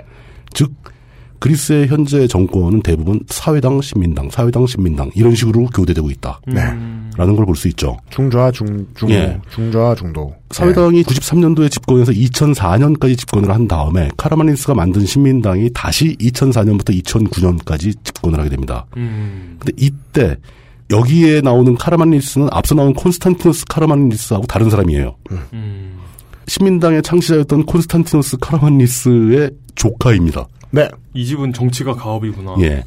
정식 이름이 콘스탄티노스 알렉산드리오 카라만리스인데 그리스 정계에서는 흔히 줄여서 코스타스 카라만리스라고 부릅니다. 코스타스 정권인 거죠. 2004년부터 2009년까지. 음. 네. 코스타스 아, 카라만리스라고 부른답니다. 예. 네. 그 뒤로 2009년에 다시 그 요리우스 파판드레우 총리가 되는 사회당 정권이 또 들어서게 됩니다. 그리스의 박씨쯤 될 것 같아요. 동네 많을 것 같아요. 파판드레오 씨가. 아, 예, 예. 네. 예. 각 당의 성격이나 뭐 창시자 또 그 당시 집권했던 총리 뭐 이런 걸 일일이 설명하자면은 몇 회 더 해야 됩니다. 그리고 그 맨 끝에 사회당 요르스 파판드레오의 집권 이후 맨 끝에 바로 오늘의 파판드레오 사회당 집권의 뒤를 이어서 시리자. 예 13개 소수 정파의 연합체였거든요. 특이하죠. 그게 2013년도에 단일 정당으로 규합이 됩니다. 네. 거기 뭐 별게 다 있습니다. 뭐 여성주의도 있고 녹색도 있고 뭐 뭐. 그, 그리스의 통합 진보당. 진, 어, 진보통합당인 거죠. 진보통합당. 예. 예. 마오주의자들도 있고 트로츠키도 있고 뭐 별게 다 있습니다. 음. 그 사람들이 아주 소수 정당이지만 그래도 단일 정당을 만들었더니 갑자기 2015년 총선에서 승리를 해버립니다. 올해 총선에서 네. 언제 있었죠? 올해 초에 있었죠. 어, 네. 네네. 승리하면서 알렉시스 치프라스를 총리로 앉히게 되죠. 음. 이게 지금 EU하고 맨날 IMF하고 싸우고 있는 치프라스 그 네, 사람입니다. 뉴스에서 들으시는 그 예. 이름 치프라스가 나왔습니다. 시리자하고. 네네. 자, 기존에 계속 몇십 년간을 신민당 사회당, 신민당 사회당 이러고 오다가 네. 왜 갑자기 시리자한테 정권이 갔을까? 이것도 굉장히 재밌는 거죠. 그러니까 사회당은 지금 따로 있는 거죠? 신민당 사회당 다 있습니다. 다 있고, 거기에 시리자가 갑자기 급부상을 하면서 음. 무슨 가야연맹처럼 이렇게 그렇죠. 해가지고 예. 나타나가지고. 그리스 유권자들의 시선이 네. 신민당과 사회당을 다 저버리고 시리자로 돌아간 거죠. 음. 사실 어떤 면에서 보면 진짜 진보 통합당이고 굉장히 급진파들인데 네. 물론 시리자가 통합된 이후에 굉장히 유화적인 제스처를 많이 취합니다. 음. 자기는 EU도 인정하고 IMF도 다 인정하겠다. 네. 그리스와 유럽의 열강들의 관계도 긍정적으로 검토한다. 세상 모든 네. 정치인들이 처음에 이렇게 하고 저렇게 하겠다라는 말은 남들이 안 쳐다보고 있을 때 다 끊겠다. 이런 뜻이죠. 어쨌든 이제 시리자가 집권을 하게 된 거죠. 그러고 보면 뭐, 르팽 같은 사람이 프랑스에서 만약에 집권을 해도 네. 의외로 멀쩡하게 할 수도 있어요. 어, 그럴 수도 있죠. 예. 그러니까 이런 거 그건 보면, 모르지만 이런 거 그렇죠. 보면. 전쟁을 일으키기 전까지는 네. 처음에 이제 집권했을 때 EU 체제를 인정하며 예. 뭐 블라블라 블라블라 다 이게 잘하겠다. 점잖은 뭐. 얘기는 다 하죠. 예. 하지만 내가 집권하면 어떻게 될지 모른다. 그렇죠. 뭐 이렇게 되는 거죠. 네. 자, 그럼 이렇게 빈번하게 정권이 교체되면서 몇십 년간을 흘러왔는데 네. 전후에서 오늘날까지 그 사이에 그리스의 입장, 유럽 내에서 입지는 어떻게 바뀌어 왔는가? 네. 실제로 그리스란 나라는 어떻게 돼가고 있었던가? 이걸 살펴봐야죠. 예. 전쟁 끝난 직후에는 다른 거의 모든 유럽 국가들과 비슷한 출발선에서 그리스는 출발합니다. 네. 왜냐? 2차 대전 끝에 유럽은 거의 초토화됐잖아요. 그렇죠. 그리고 유럽을 지원한 퍼스트 에이드 kit. 네. 마샬 플랜. 마샬, 마샬 플랜. 아, 이 마샬 플랜이 네. 기타 앰프를 갖다 줬다는 게 아닙니다. 마샬 앰프가 되게 좋은 거예요? 네, 좋아요. 어. 얼마나 좋냐면요. 예. 그 모양 냉장고도 있어요. 아, 진짜요? 똑같이 생겼어요. 미국이 사실 마샬 플랜은 유럽에다 갖다 돈을 갖다 퍼뿌린 거죠. 물론 이 퍼뿌리는 게 국제사회에서는 공짜가 아니죠. 그러니까 아니 뭐 그거는 이제 우리나라 세계사 교과서만 봐도 알 수 있지 않나요? 그럼요. 그러니까 철의 장막 도배비. 네. 뭐 예. 그런 거죠. 네. 쪽으로. 저쪽 편으로 안 넘어간다는 약속 대가 그렇죠. 뭐 이런 거죠. 그래가지고 2차 대전 때 미국, 영국 혈맹이라고 막 서로 악수하면서 그렇죠. 미국이 물자를 막 퍼줬는데 결국 영국은 다 갚았죠 그걸. 네. 또뭐 갚은 나라도 있고 네. 못 갚은 나라도 있고 어쨌든 간에 미국은 그렇게 퍼 나르면서 완전히 뭐 달러 본위제 경제 체제를 구축하고 세계의 패권을 장악하게 되는 그렇습니다. 뭐 그런 역사의 흐름이 있다는 건 다들 아실 거고 네. 똑같이 그리스도 그 혜택을 다 봅니다. 그러면서 마샬 플랜의 수혜도 보고 지원금 차관 다 받고 전후 유럽이 복구되면서 유럽인들이 정서적 심리적 여유를 되찾자 그리스가 관광지로서의 명성을 날리기 시작하죠. 그렇습니다. 네. 유럽인들의 휴가지가 되는 거죠. 네. 음. 그럴 수밖에 없는 게 이제 그리스 자체는 농업이나 공업이 발달할 수 있는 토양 자체가 아닙니다. 음. 지형 자체가 그랬다고 그랬죠. 뭐 굳이 말하면 인삼이나 버섯, 뭐 산나물, 칡, 뭐 이런 것을 키울 수 있겠죠. 아, 그럴 수 예. 있겠죠. 어, 그 올리브 많죠. 올리브. 네, 뭐 올리브 같은 거. 근데 네. 마도 포도. 그게 뭐. 다른 지중해 국가들에 비해서는 세 발의 피죠. 음. 네. 워낙 땅이 부족하니까. 음. 대신 이제 그리스는 활발한 상업적 전통, 해양 무역 뭐 이런 거에 능한 국민성 등을 바탕으로 해운 산업을 발전시키기 시작합니다. 예. 그 밖에도 뭐 인권 문제 같은 것도 굉장히 급속도로 발전을 하죠. 여성 인권도 향상되고 참정권도 주어지고 생활 수준도 빠르게 향상되면서 이제 초창기 친소적 사회당 정권 시절에 비해서 좌파 세력은 상당히 현저하게 약화됩니다. 네. 그리고 조만간 소련이 몰락하게 되죠. 이것이 이제 프랑스와 영국의 좌파 정당하고 그리스 같은 뭐 정정한 위치에 있는 좌파가 좀 다른 점인데요. 많이 다르죠. 저쪽에 있는 그리스 같이 동쪽 끄트머리로 붙어 있는 좌파 정당은 실제로 그 근처에 있는 소련과 손을 잡냐를 택해야 되는 겁니다. 정치적으로. 어, 아주 현실적인 문제죠. 네, 세트 메뉴로 들어오다라는 거죠. 물론 뭐 프랑스와 독일도 사실 그 소련의 바르샤바 조약 기구와 코를 맞대고 있긴 했었어요. 네. 근데 그렇다 하더라도 독일이나 프랑스 같은 나라는 이제 미국의 절대적인 이해관계에 걸린 문제였기 때문에 크게 꿀릴 게 없어요. 선택의 여지가 없었던 거예요. 그러니까 그 나라 혜택도 좌파 네. 없고. 정당은 예. 소련하고 굳이 세트가 아니었던 거다. 그렇죠. 예, 그 포인트가 네, 그리스는 독일이나 프랑스 등과는 사뭇 다른 입장이었다. 네. 그- 이쪽 공산당은 공산당 배우러 소련에 유학갔다 온 사람들. 어, 그러니까 뭐 트로츠키파가 아직도 있는 거죠. 네. 마오주의자가 있대지 않습니까? 마오주의자도 있고 그런 관점에서 이제 점점 점점 미국 편향적인 행보를 가지게 되는 건 어쩔 수 없는 사실이었던 것 같아요. 네. 유럽에서 이제 어떤 생활 수준이 높아지고 발전하면서 전후에 네. 1980년에 와서는 자연스럽게 북대서양 조약 기구에 가입을 합니다. 나토에. 음. 네. 그러니까 초창기부터 한 게 아니고 80년도에 와서야. 그 그렇습니다. 전에도 한번 뭐 얘기가 나왔었고 막 그러는데 공부 못하는 전학생으로. 예. 음. 그냥 줄을 늦게 섰다. 그러니까 줄을 늦게 서도 들어오자마자 이렇게 온 학교를 놀래킨 애들이 있어요. 그러니까요. 예. 그런 정복하러 온 자. 그- 그런 게 아니라 아, 한바탕 쓸러온 그냥 저 디폴트 자리에 이렇게 완충장치 역할을 들어온. 네. 그리고 그때 한참 유럽에서 진행되던 유럽연합에 81년도에 가입을 하게 됩니다. 네. 근데 유럽연합에 가입을 했는데 유로가 유럽연합에서 도입되는 시점에서 그리스는 안 껴졌어요 원래. 그, 그러니까 유로화가 예, 유로화가 단일 화폐가 될 때 네. 그리스는 몇 년 더 있었다가 했습니다. 네. 그리스 원래 화폐가 뭐였죠? 드라크마, 드라크마. 예, 드라크마화였죠. 하여간 이유식 먹는데 한참 걸렸다. 예, 유로화 통화 단일권에 포함된 것은 2001년에 와서야 가능해집니다. 실제로 그리스의 경제 성장을 가장 크게 가장 빠르게 이루었던 정권은 81년에 집권했던 사회당 정권이었어요. 음. 이때 경제 성장이 제일 빨랐다는 것은 대부분 누구나 다 인정하는 내용이고요. 네. 정치적으로도 가장 안정됐었던 시절이고 경제에도 큰 폭으로 발전을 합니다. 음. 그 이후 이제 유럽연합에 가입한 뒤에 또 한 번의 경제 성장을 큰 폭으로 가져오게 되는데 네. 뭐 관광, 해운, 서비스, 통신 이런 산업들이 다 같이 발전을 합니다. 음, 네. 특히 그 중에서도 해운 산업이 엄청나게 발전을 하게 되죠. 네, 네. 그래서 실제로 그리스 사람들은 해운 산업에 투자를 안 한 사람을 찾아보기 힘들 정도로 음. 빚을 내서까지 투자하는 뭐 네. 이런 예. 다른 유럽의 경제 수준이 모두 무르익었을 때 무슨 동아시아 국가처럼 갑자기 발전한 그렇죠. 예, 특이한 나라. 그렇게 해서 국민 소득이 막 끌어올려지게 되는 거죠. 네. 터키와의 관계도 급속도로 우호적으로 발전합니다. 전체적으로 상황이 다 좋았던 거죠. 2000년대 초반까지만 해도 네.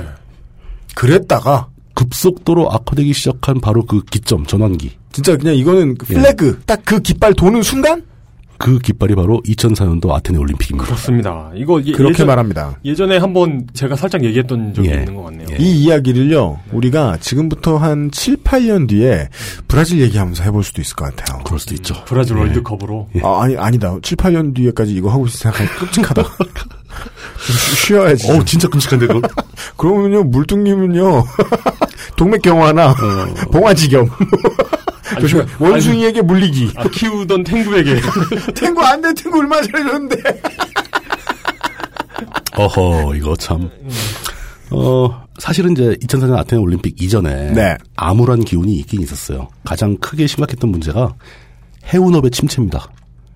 그러니까 80년대부터 시작돼서 폭발적으로 늘어난 그리스 해운업의 규모는 사실 전 세계적인 물동량의 증가에 힘을 입은 거거든요. 이때 우리나라 조선업계도 큰 독을 똑같이 받죠. 화랑이었죠, 아주. 그런데 어느 시점 1990년대 말 정도부터 해서 물동량이 급격하게 감소하기 시작합니다. 대체 무슨 회사에 있었는지 모르겠지만 뭐 불경기죠. 뭐. 네, 콘스탄티노스 중공업 뭐 이런 큰 회사가 있었는데 뭐 예. 도산에 따라 그런 식으로 해운업이 침체되기 시작하면서 심각한 타격을 받습니다. 음.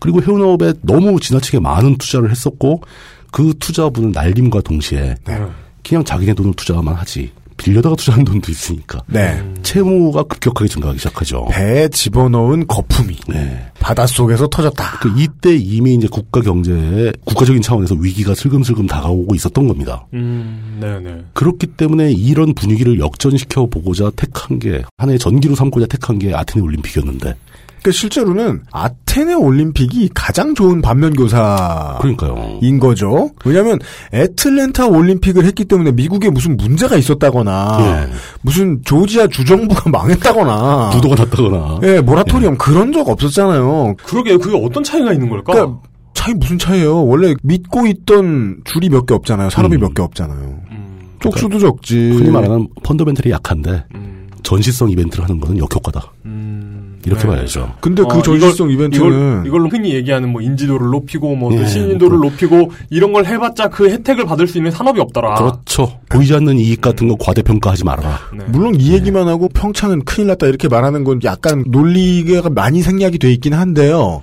여간에 매우 중요한 신호였다. 이집트가 오늘의 몰골로 가는데 그리스가. 이집트 아, 아니 아니 왜 그래? 그리스가 우리는 이집트 얘기는 아직 한 적이 없습니다. 아이고 아니, 왜냐하면 아까 쉬는 시간에 나가가지고 저 네. 성가비가 보내준 저 원고 읽다가 네, 내일 원고 읽다가 이집트 편도 해야죠. 그렇죠. 쿠- 쿠- 쿠팡부터 시작하는 거. 그죠. 예. 기자의 피라미드는 누가 지었는가 뭐 이런 네, 거 네, 하고. 네. 예.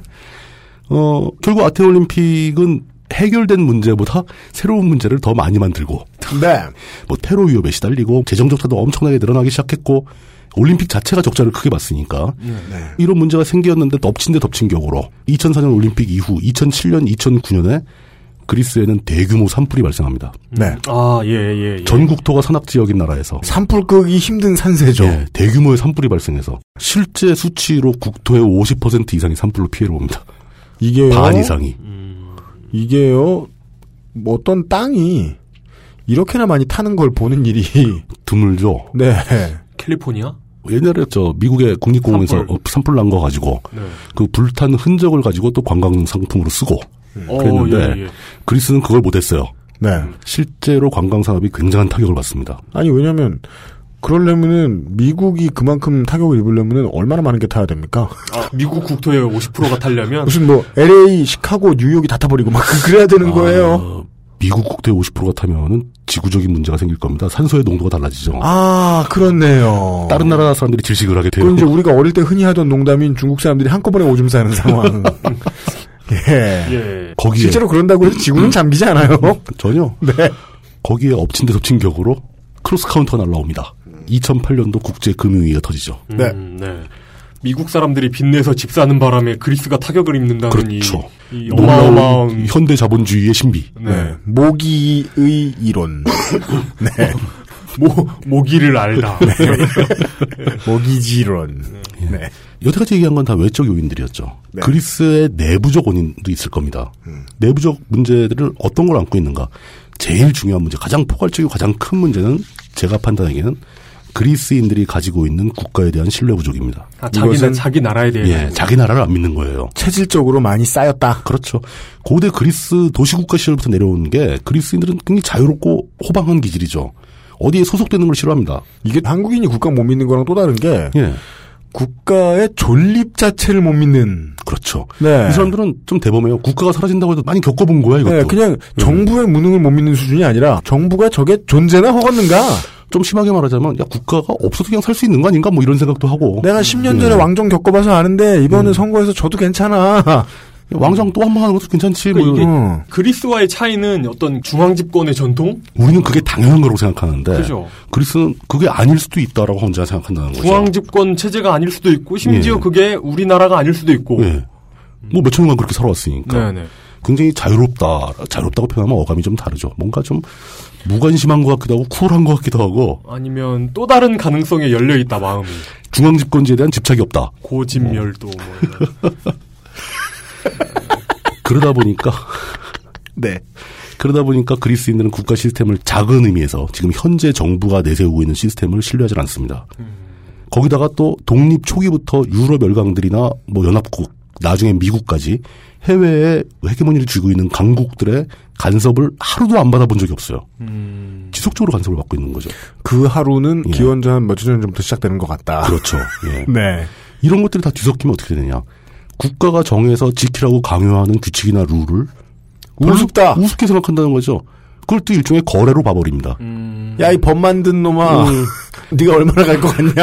그리고 야 이거 내가 지키면 뭐 해줄 건데 뭐 이런 거 이걸 안 지키려면 얼마 내면 돼 음. 네, 뭐 그렇죠. 이런 이런 느낌 아, 마그나카르타의 위험 따윈 없다. 어, 그런 거 없다 이거죠 법을 만들었는데 법을 지키게 하는 건 네 일이잖아. 그치. 뭐 이런 거. 내가 지키고 말고 한건 네가 알아서 내가 법을 안 지키는 건 내가 법을 지키도록 관리하지 못한 네 탓이야. 이런. 이렇게 그 재수 없는 사람 이렇게 모자챙 툭툭 치듯이. 네, 네, 야, 이거 법 언제 만든 거야, 이거? 왜 나한테 말도 안 하고 이런 거 누가, 만들었어 누가 만든 거야, 이거, 이거? 어? 걔네 아버지 내 알아. 저, 그러면서 그쪽에 공직자가 막 화내고 진지하게 지키라고 그러면 아 그러지 말고 얼마면 되겠니 그렇죠 이렇게 되는 네가 심각한 거 보니까 내가 좀 돈을 많이 줘야 되겠구나 이렇게 되는 거죠 그러니까 아주 이거는 이제 사실과 다르고요.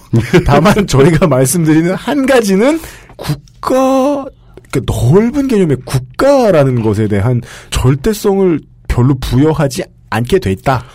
그런 오랜 법이란 경험으로. 규칙을 지키는 것이 도덕으로 철저한 신성불가침한 도덕이라고 생각하지도 않아요.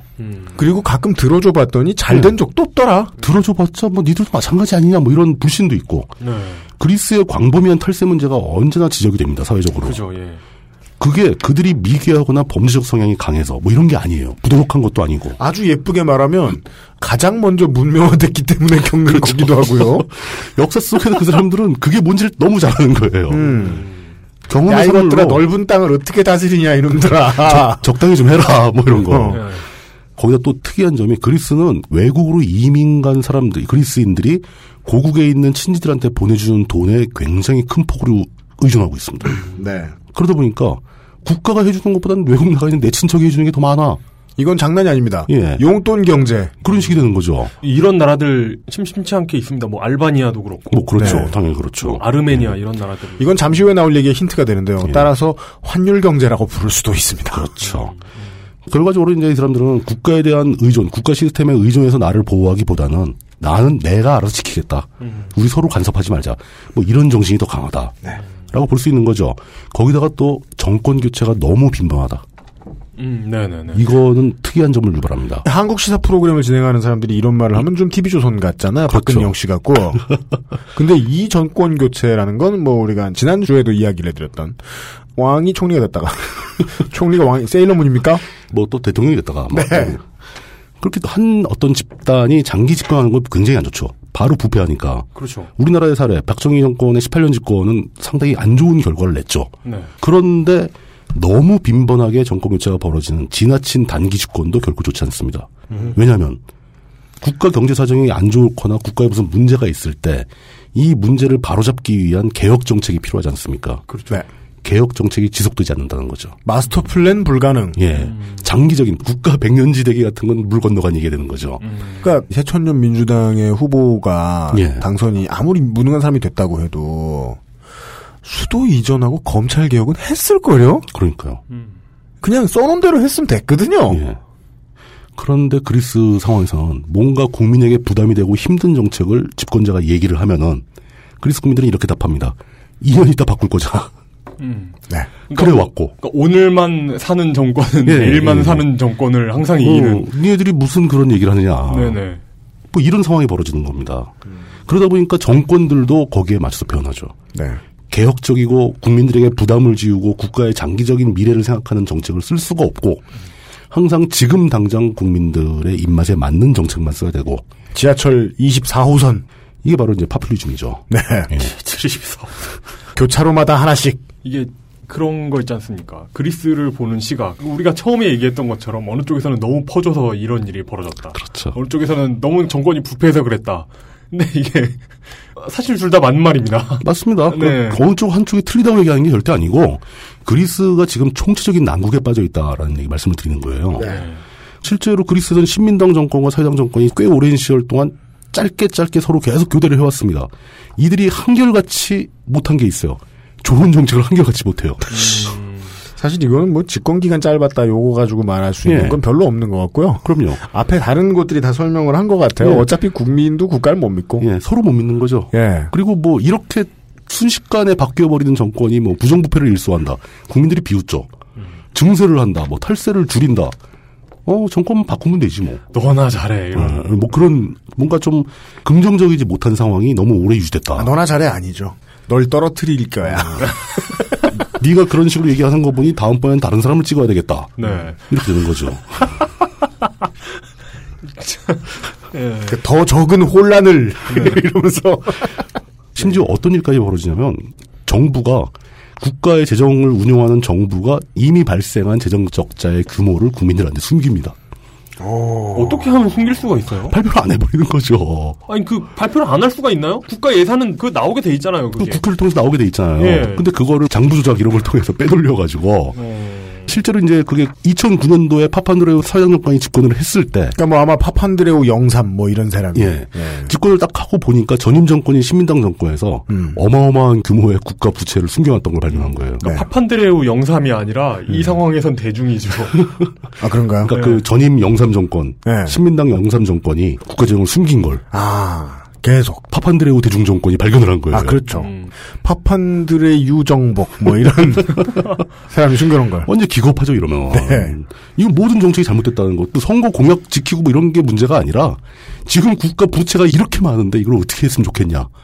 이걸 국민들한테 말도 못하게 되고 막 이런 상황이 발생합니다. 진짜 이런 상황에서 국가 지도자라면 어떻게 해야 되나? 당선된 게 더 난처할 수가 있는 거죠. 이게 말이요 지진 나서 자기 국 무너진 타이티 대통령은요 그냥 물면 돼요 대중 앞에 가서. 그렇죠. 근데 이건 그런 문제가 아니에요. 말도 못하는데 예. 음. 사- 상황 설명도 못할 판인데 이런 상황에서 상황을 어떻게 호전시킬 수 있겠는가?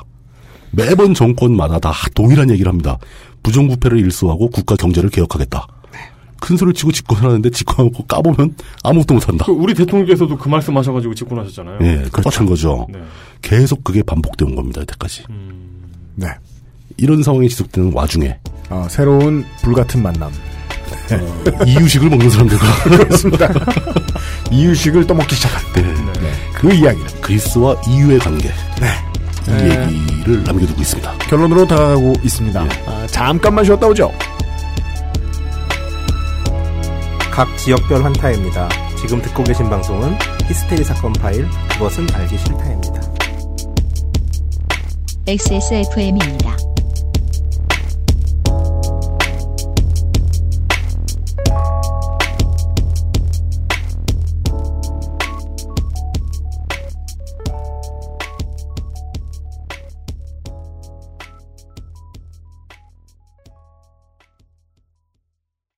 한우 박스. 한우 박스. 에이, 이상해요. 나한테 선물 받는 저 사람이 저 많은 한우를 다 못 먹을걸요? 내가 선물할 곳이 언제나 대가족인가? 아니면 어떡하려고 이렇게 큰 것만 팔아? 한우를 선물 받는 건 기분 좋은 일이죠. 하지만 받은 걸 못 먹고 남기는 건 기분 나쁠걸요? 마음 편하게 선물할 수 있는 고급 한우. 그런 게 없어. 한우 박스. 마음이 잘 드러나는 선물. 10분으로는 부족합니다. 당신의 실력을 충분히 높일 수 있는 최적의 시간. 25분간의 전화 영어. Perfect 25.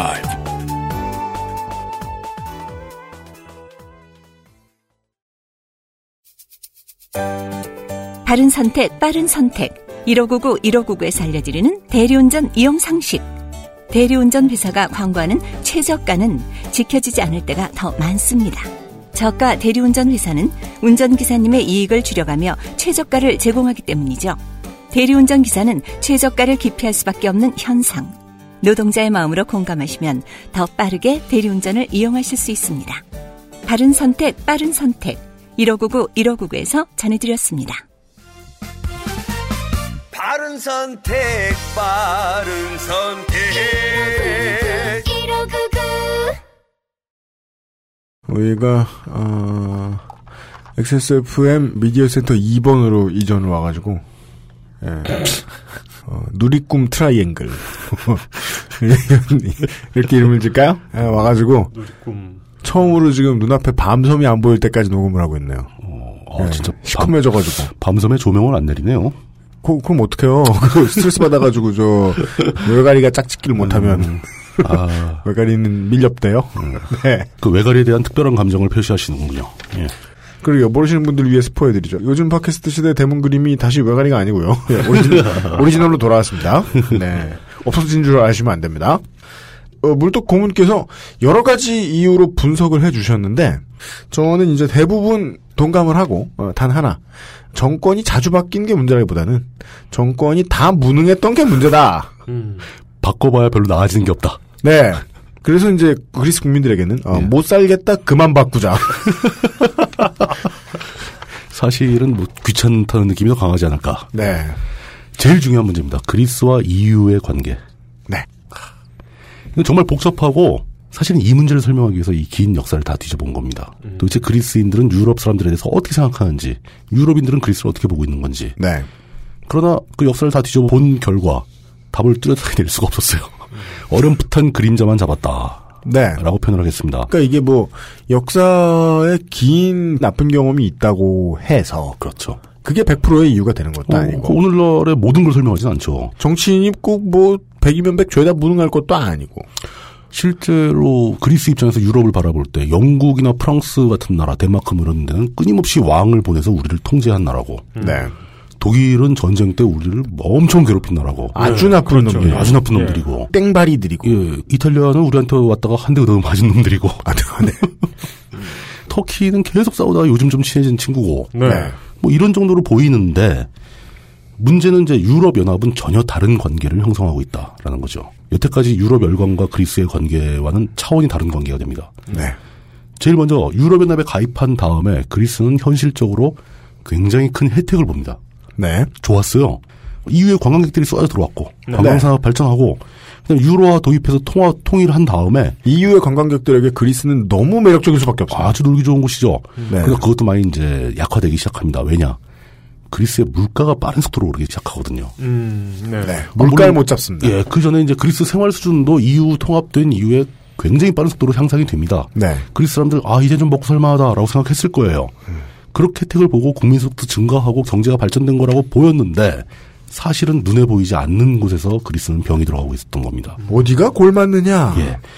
그리스는 계속 얘기해오지만 산악 지형이 대부분인 나라고 농업이나 2차 산업이 발전할 수 없는 나라예요. 그러다 보니까 음. 그러니까 공- 발전할 없다고 우리가 단정은 못 아, 짓겠는데 물론 다- 그렇죠. 발전하지 못한 나라다. 상대적으로 힘들다. 예. 라는 거죠. 그러니까 네, 네. 돈을 빼고 이제 개발 상태를 생각하자면 저개발 국가다. 라고 볼 수밖에 없죠. 네. 굉장히 오래된 인류의 문명을 담고 있지만 사실 그건 관광 말고는 쓸데가 없는 거잖아요. 어, 굉장히 오래된 구시가지. 그렇죠. 네. 뭐 굉장히 오래된 집도 있잖아요. 네, 네, 네. 그런 상태에서 EU와 통합이 되고 유로화라는 단일화폐를 쓰기 시작하게 되면은 이건 뭐 경제지나 뭐 이런서 굉장히 많이 언급된 얘기입니다. 그렇습니다. 환율 정책이라는 가장 강력한 경제 보호 정책 하나를 완전히 잃어버리게 되는 겁니다. 네, 그렇습니다.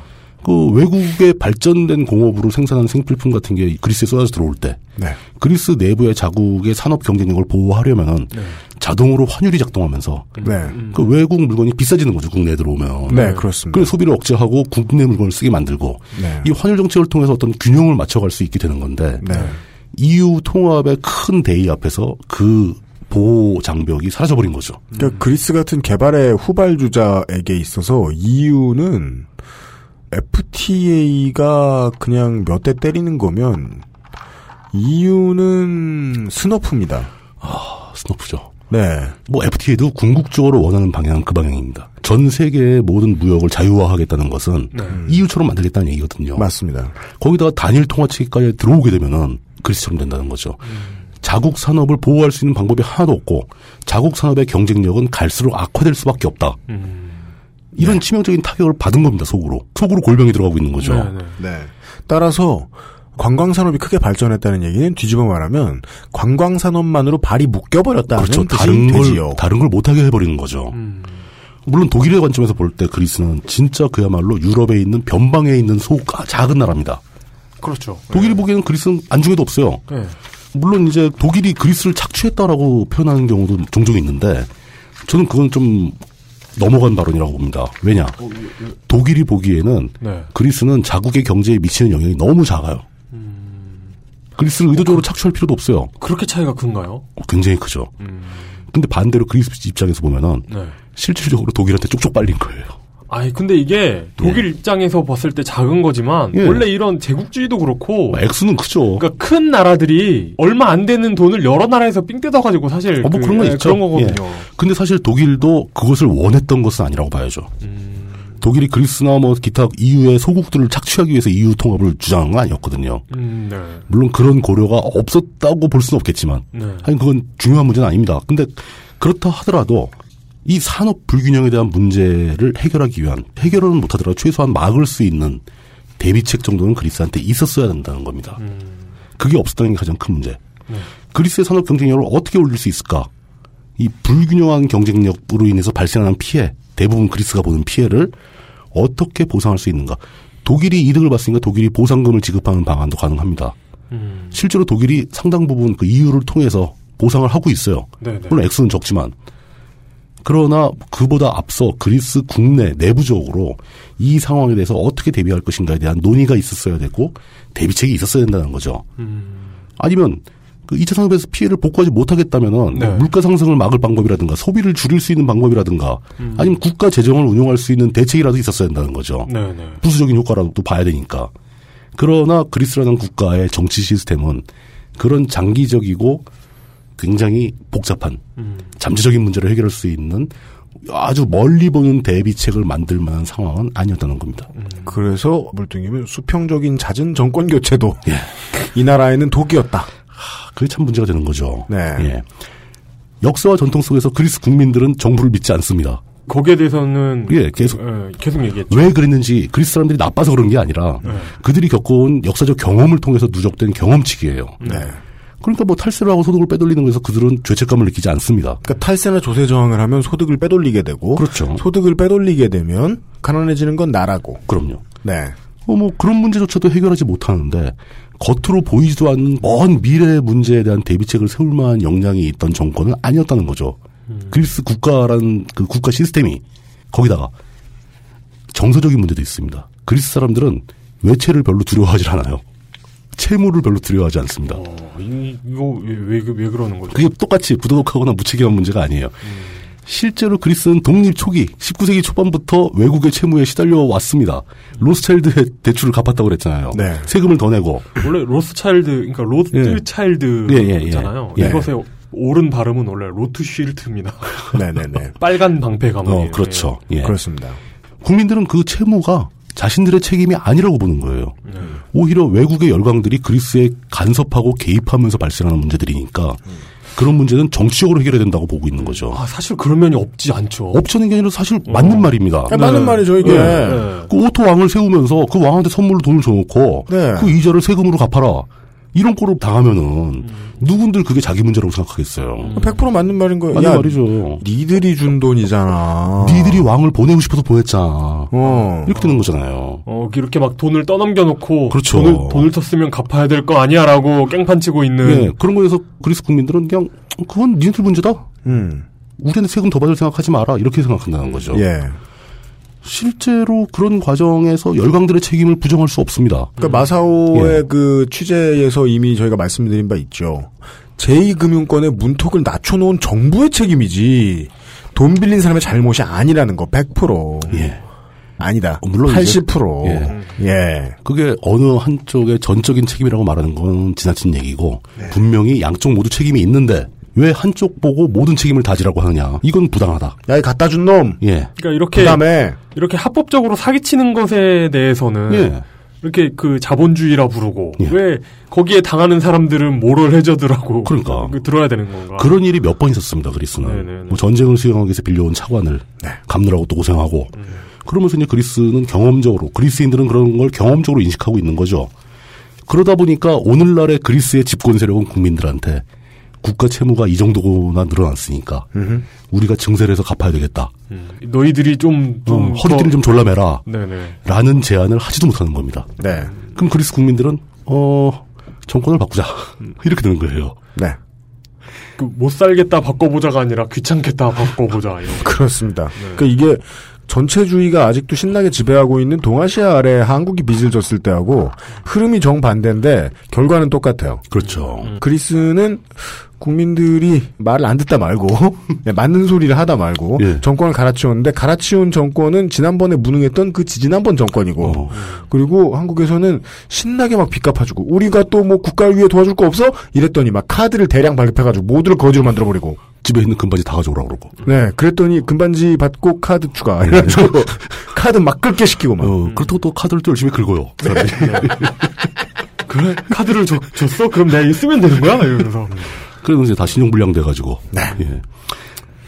또 아, 있습니다. 슬- 슬픈 네. 이야기입니다. 네. 예, 그리스가 복지병이 깊어서 비쟁이가 되었다. 복지병! 처음 듣는 병입니다. 이런 얘기가 언론에 넘쳐나고 있습니다. 네.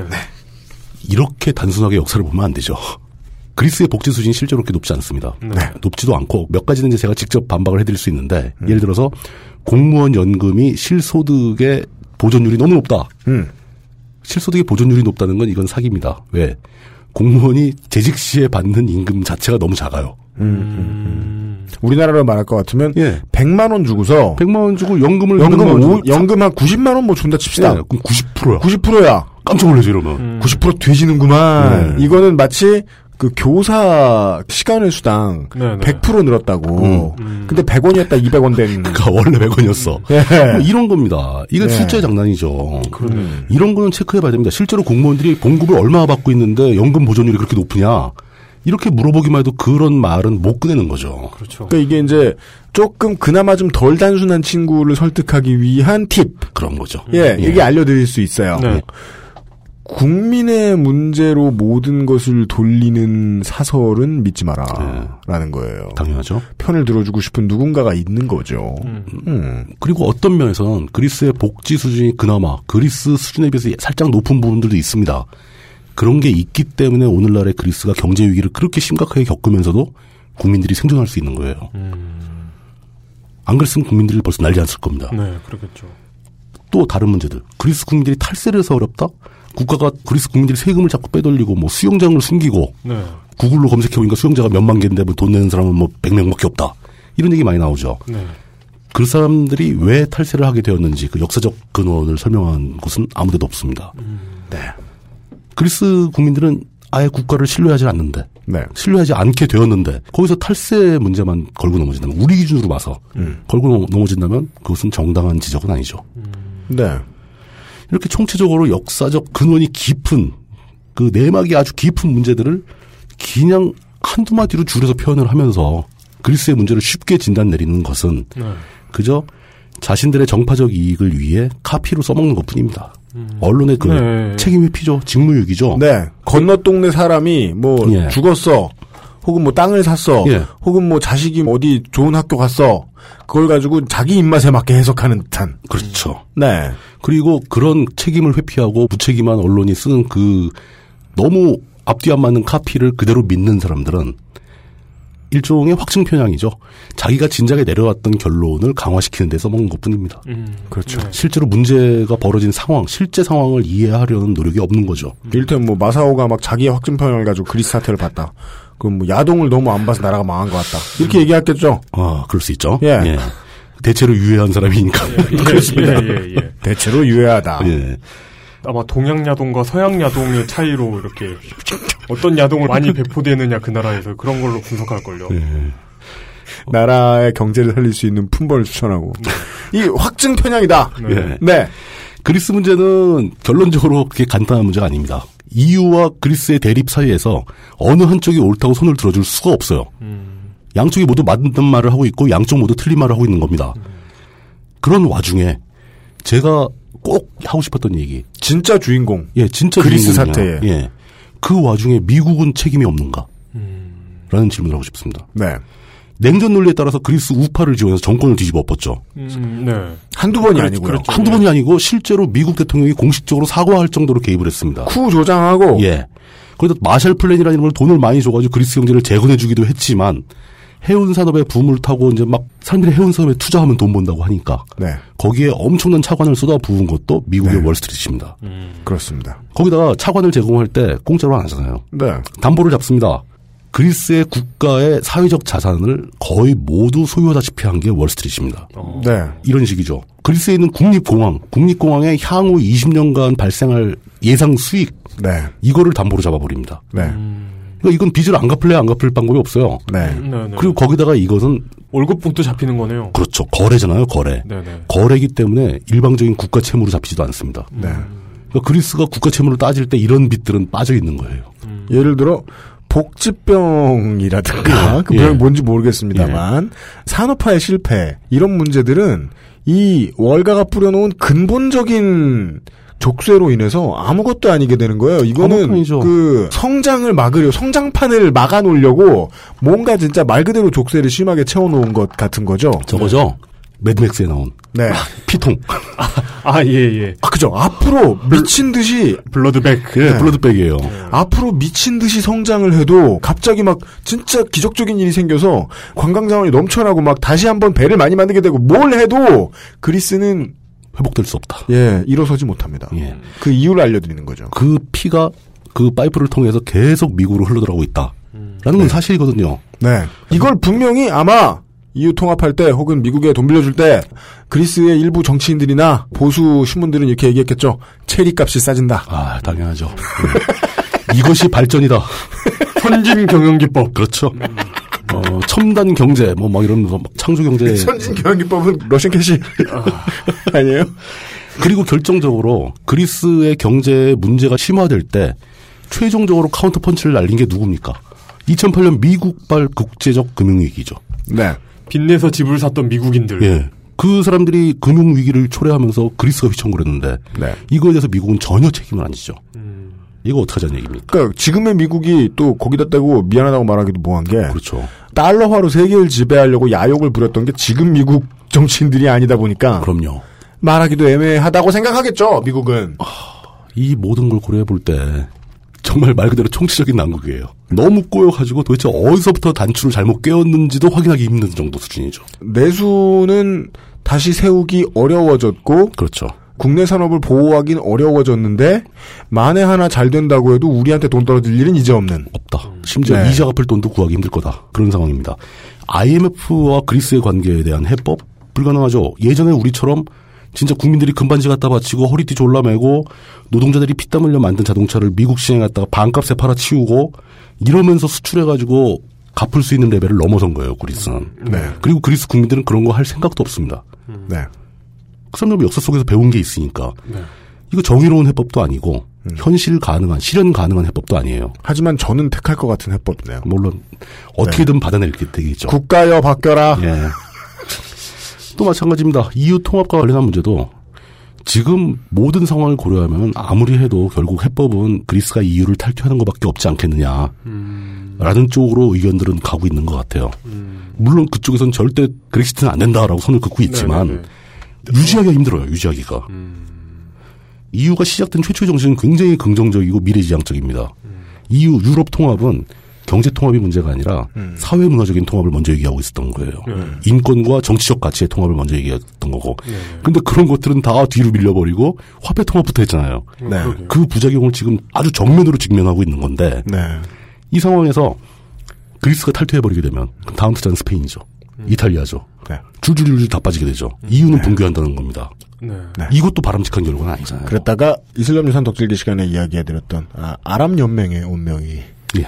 될 것이다. 그래서 나중에 이제 독일 혼자서 그렇죠. 국명을 EU로 바꾸고 유로 가입국 한 개, 뭐, 이런, 이런. 네, 개념이죠. 점원 EU 이렇게 바꿔가지고 회원국 한 개의 국가연합 뭐 네. 이런 식으로 네. 독일어로는 예. 오이로 가면 되죠.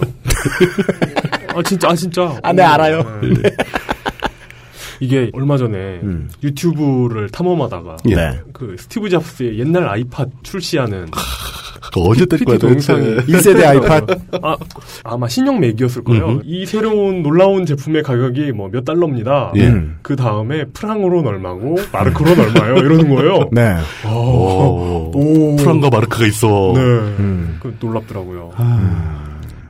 결론적으로 저는 그리스 문제를 분석하다 보니 네. 도대체 문제가 이렇게 악화되고 이렇게 꼬여버리도록 관련자 모두는 여태까지 무엇하고 있었는가라는 짜증이 났습니다. 어, 그 유럽 사람들 똑똑하다고 생각했는데 전혀 아닌 거죠. 유럽 사람으로 일단 일반화시킨 이용이 잘못했고요. 어, 저는 오히려 인류가 이런 문제를 그러니까- 핸들링할 능력이 안 되는 거 아니냐. 어, 그러니까 여기서 유럽 사람들이 똑똑하다라는 건 여기서 유럽 사람들이란 줄여서 말하자면 독일의 경제 관련 관료들이고 똑똑하다는 건 경제 관련해가지고 어떤 우리나라의 관료들보다 리만 브라더스보다는 더 잘하지 않나 이- 이런 그 믿음인데 어, 특정한 회사에 대해서 그렇게 얘기하시면 안 되죠. 아 특정 회사가 아닙니다. 아, 물론 그렇죠. 예. 예. 네. 리만 브라더스입니다. 예. 네. 리 씨와 네. 이름 중간이 만인 사람. 네네네. 예. 땡만 땡이. 네네. 네. 그런데 문제가 너무 꼬여서 해법이 안 나와서 짜증이 나는 것보다도 더 크게 저한테 다가오는 느낌이 예. 솔직히 해서 약간 무서웠어요. 그죠. 커밍. 아무리 이리 보고 저리 보고 진짜 뒤집어 보고 다 봐도 너무 심각하게 그리스와 우리의 역사가 닮았습니다. 네. 그리스 반도와 한반도의 역사적 동질성이 너무 강해요. 저 파산지경 상품은 곧 여기도 출시될 것 같다. 그러니까요. 그리스의 미노아 문명, 미케네 문명이 있다면 우리나라는 고조선이 있잖아요. 한국 한국이 있고 한국은 너무 세지 미케네에 비해서. 예. 그리고 근대에 들어서 그들이 독일의 지배를 받았다면 우리는 근대에 들어서 독일과 함께 추축국의 일원이었던 일본의 지배를 받았고 네. 아주 비슷한 시기 동안 그리고 그들이 전쟁 이후 좌우로 갈려서 내전을 벌였다면 우리는 전쟁 이후 좌우로 갈려서 유교를 네. 유교를 겪었습니다. 그들이 좌우로 갈려 서로를 학살하고 수용소에 가두고 고문하고 투옥하고 탄압한 경력 네. 안 한 거 있습니까 우리가? 똑같이 다 했습니다. 음. 네. 그리고 심지어 당한 사람들 아직도 말도 제대로 못하고 있어요. 부역자 청산도 못했습니다. 못했죠. 네. 그들도 급속도로 경제 성장을 이루었고 우리와 장르는 다르지만 음. 우리 역시 급속도로 경제 성장을 이뤘습니다. 8, 90년대 신났습니다. 네. 그들도 8, 90년대 신났고 우리도 8, 90년대 신났죠. 네. 일란성 쌍둥이 같은 똑같은 근대사입니다. 그런데 그 그리스가 오늘날 이렇게 어디부터 손대야 할지도 모를 정도로 꼬이고 꼬이고 꼬여버린 난제를 앞두고 있는데 네. 그리고 고통을 받고 있는데 그리스 사람들은 상당히 지금 심각한 상황이죠. 물론 뭐 지금 당장 뭐 난리가 나고 경제가 멈춘 건 아니지만 평화로워 보이지만 경제에 비전이 없어지는 상황이죠. 지금도 저소득에 시달리고 있고 그렇죠. 앞으로도 나아지지 않을 것이다. 그렇다면 우리가 겪고 있는 지금 우리의 현재 상황은 그리스의 미래보다 나을 것인가? 우리가 안심할 수 있겠느냐? 네. 이게 바로 이 3회에 걸쳐서 그리스의 역사 이야기를 분석해본 이유이자 결론입니다. 그렇습니다. 여러분들한테 질문을 드리는 거죠, 또. 과연 우리는 그리스보다 나은가? 음. 우리는 안심할 수 있는가? 네. 냉정하게 비교해 보셔야 됩니다, 이건. 비교해 보실 수 있는 자료는 여태까지 3회에 걸쳐서 어지간히, 뭐 완벽하게 모든 자료를 다 드리지 못했습니다. 그렇지만 어지간히 드렸다고 생각하고 있습니다. 그렇습니다. 나머지 자료는 뭐 이유라던가 뭐 이런데 홈페이지 가져가지고 어, 그리스어를 배워서 네. 그리스 그리스 자료를- 신문. 그리스 네, 신문은 좀 보고 네. 네. 음, 더 궁금하시면 그렇게 뒤져보시면 되겠고. 그리스 아. 교민회에 접속해 보죠. 아, 그렇죠. 네. 어, 그리스 교민분들은 또, 아, 생각보다 그렇게 나쁘진 않아, 뭐 이러실 수도 네. 있어요. 그리고요, 한국 교민들은 정말 열심히 살기 때문에 네. 몰라요. 꽤, 네, 대부분 꽤 상류층입니다. 어. 예. 그리고 이런 거 안 들으실 것 같아요. 네. 아니, 그- 또 들으세요. 심심하잖아. 똑 들으시는 몇 분 계세요. 예. 아, 네네네. 예. 그랬다가 이제 우리가 이제 거기가 실제로 이렇게 우울한 게 있고 예. 차별이 있고 뭐 그렇다. 그럼 이제 싱가포르 사시는 분들이 저 새끼들 아무것도 모른다고 여기서는 내가 괜찮다고. 아, 이렇게 예, 예. 풍요로운데 이 새끼들아. 이런 얘기 하면 안 되는데. 네. 아, 약간 전 이번 그리스 사건으로 좋게 된 게 있어서. 네네네 그런 그 해운회사 주식을 샀다가 네, 네, 네. 쫄딱 망했습니다. 뭐 이런 거. 아 예. 아테네 말고도 청취자분들이 계신데 그렇게 많이 잡히진 않습니다. 예, 그러니까 충분한 숫자가 있어야 잡히거든요. 저희 음. 그렇죠. 서버에는. 예. 예, 하여간 그리스의 청취자분들 계신 거는 알고 있어요. 요즘 팟캐스트에 사연 온 적도 있었고. 아, 진짜요? 네. 그리고요, 당연히 그분들 들으라고 만든 방송이 아니고요. 그분들 인생엔 도움이 안 돼요. 하루하루 살아가는 아, 인생에. 네. 그럼요, 당연하죠. 심지어 대한민국 시사는 우리가 내일을 살아가는데 도움이 안 되는 경우가 더 많습니다. 네, 그렇습니다. 우리가 장기적으로 뭘 보는 데는 도움이 될까? 예. 그렇죠. 뭐 음. 지금 현실적인 문제를 도와주지 못하죠. 네. 예. 오늘의 얘기도 초장기적인 관점에서 좀 물러서서 보시고 싶을 때에 도움이 되시라고. 약간 더보태면 진짜 3천년이 넘는 관점이잖아요. 예. 그렇습니다. 네, 그렇습니다. 그리스인들은 국가에 대한 관념이 어떤가에 대해서 말씀을 드리긴 드렸지만 하지만 안타깝게도 지금 이유는 공동체라고 이제 잘 지내는 것 같더니 상황이 좋지 않으니까 이 나라를 다시 나라 취급을 하기 시작. 그러니까 너네 나라에서라는 말을 하기 시작했을 것이고 어, 갑자기 네. 우리에서 너네로 바뀌고 있어요. 예. 국민이 소속감이 있든지 없든지. 아, 우리 우리는 하나야. 누구세요, 손님? 뭐 이렇게 되는. 그렇습니다. 예. 소속감이 국가에 대해서 있든지 없든지 그 나라의 사람들은 그 나라의 화폐와 경제와 조세제도에 영향을 받고 살 수밖에 없습니다. 그렇죠. 나라를 단위로 사기를 쳐먹기 참 좋기 때문에 월가에서 신난 거고요. 수십 년째. 그래서 이제 그 우리나라가 볼 때도 그리스가 볼 때도 마찬가지인 것 같습니다. 어, 우리나라에서 살고 있는 우리가 볼 때 우리를 둘러싸고 있는 저 열강들. 예. 바다를 건너 있든 땅 위에 있든 말입니다. 아, 열강들은 서로 다르게 생긴 되게 각자의 역사를 가진 서로 다른 맹수들. 인 것만 같았는데 언젠가는 이렇게 막 파도에 한꺼번에 똑같이 생긴 피라냐 떼처럼 다시 와가지고 쪽쪽바람 합세해서 그렇습니다. 예. 그랬다가 나중에 자기들 얼굴 바뀌어가지고 또 우리는 우리 사정이 있고 여기 사정이 있고 이랬다가 또 약한 척하다가 나중에 뜯어먹을 때는 또 우르르 또 몰려서 뜯어먹고 이름도 맨날 바뀝니다. 뭐, 뭐 환태평양 뭐 어쩌고 뭐 이런 걸 만들려고 하다가 네. 또 언제 뭐 중국이 나서 가지고 뭐 ADB가 뭐 어떻고 막 뭐 이런 걸 또 만들려고 하다가 화 만들면 이게 당황스러워요 정말. 예. 네, 음. 그렇습니다. 지구형 행성 경제 연합체 뭐 이런 거. 곧 나올 거예요. 네. 예, 청취자 여러분 예언합니다. 우리가 죽기 전에 어, 우주방어 연합체 이렇게 나가지고 통화 막 합치고 막 태양계 자유무역 협정 이런 거. 그렇습니다. 어, 네. 이 소행성을 무료로 이렇게. 그럼 이런 얘기도 나오겠네요. 지금 외계인 쳐들어오고 있는데 그런 작은 문제를 가지고 떠들다니. 음. 실제로는 한국 분들 들으시면 좋겠다고 만든 것 같기도 하지만요. 아, 한국어 교재로 그것은 알기 싫다를 사용하시는 한국과는 그다지 연이 별로 없으신 많은 청취자 여러분들 계십니다. 아, 근데 한국어 교재로 쓰기는 이게 좀 어렵지 않을까요? 왜냐하면 고급 교재는 괜찮대요. 왜냐하면 이제 드립이 많아서. 그래서 영어를 진짜 생활 영어로 배우고 싶은 사람들은 예. 그 저 미국 아이튠즈에 1등하는 팟캐스트 이런 거 듣는 거예요. 그렇죠. 예.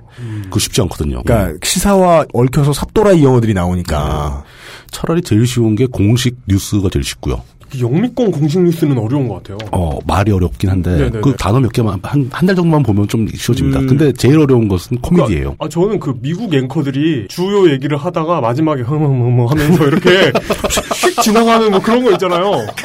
우월우월 하면서 휙 지나가는 그런 것은 그거 죽어도 못 듣겠어요. 무슨 소리지?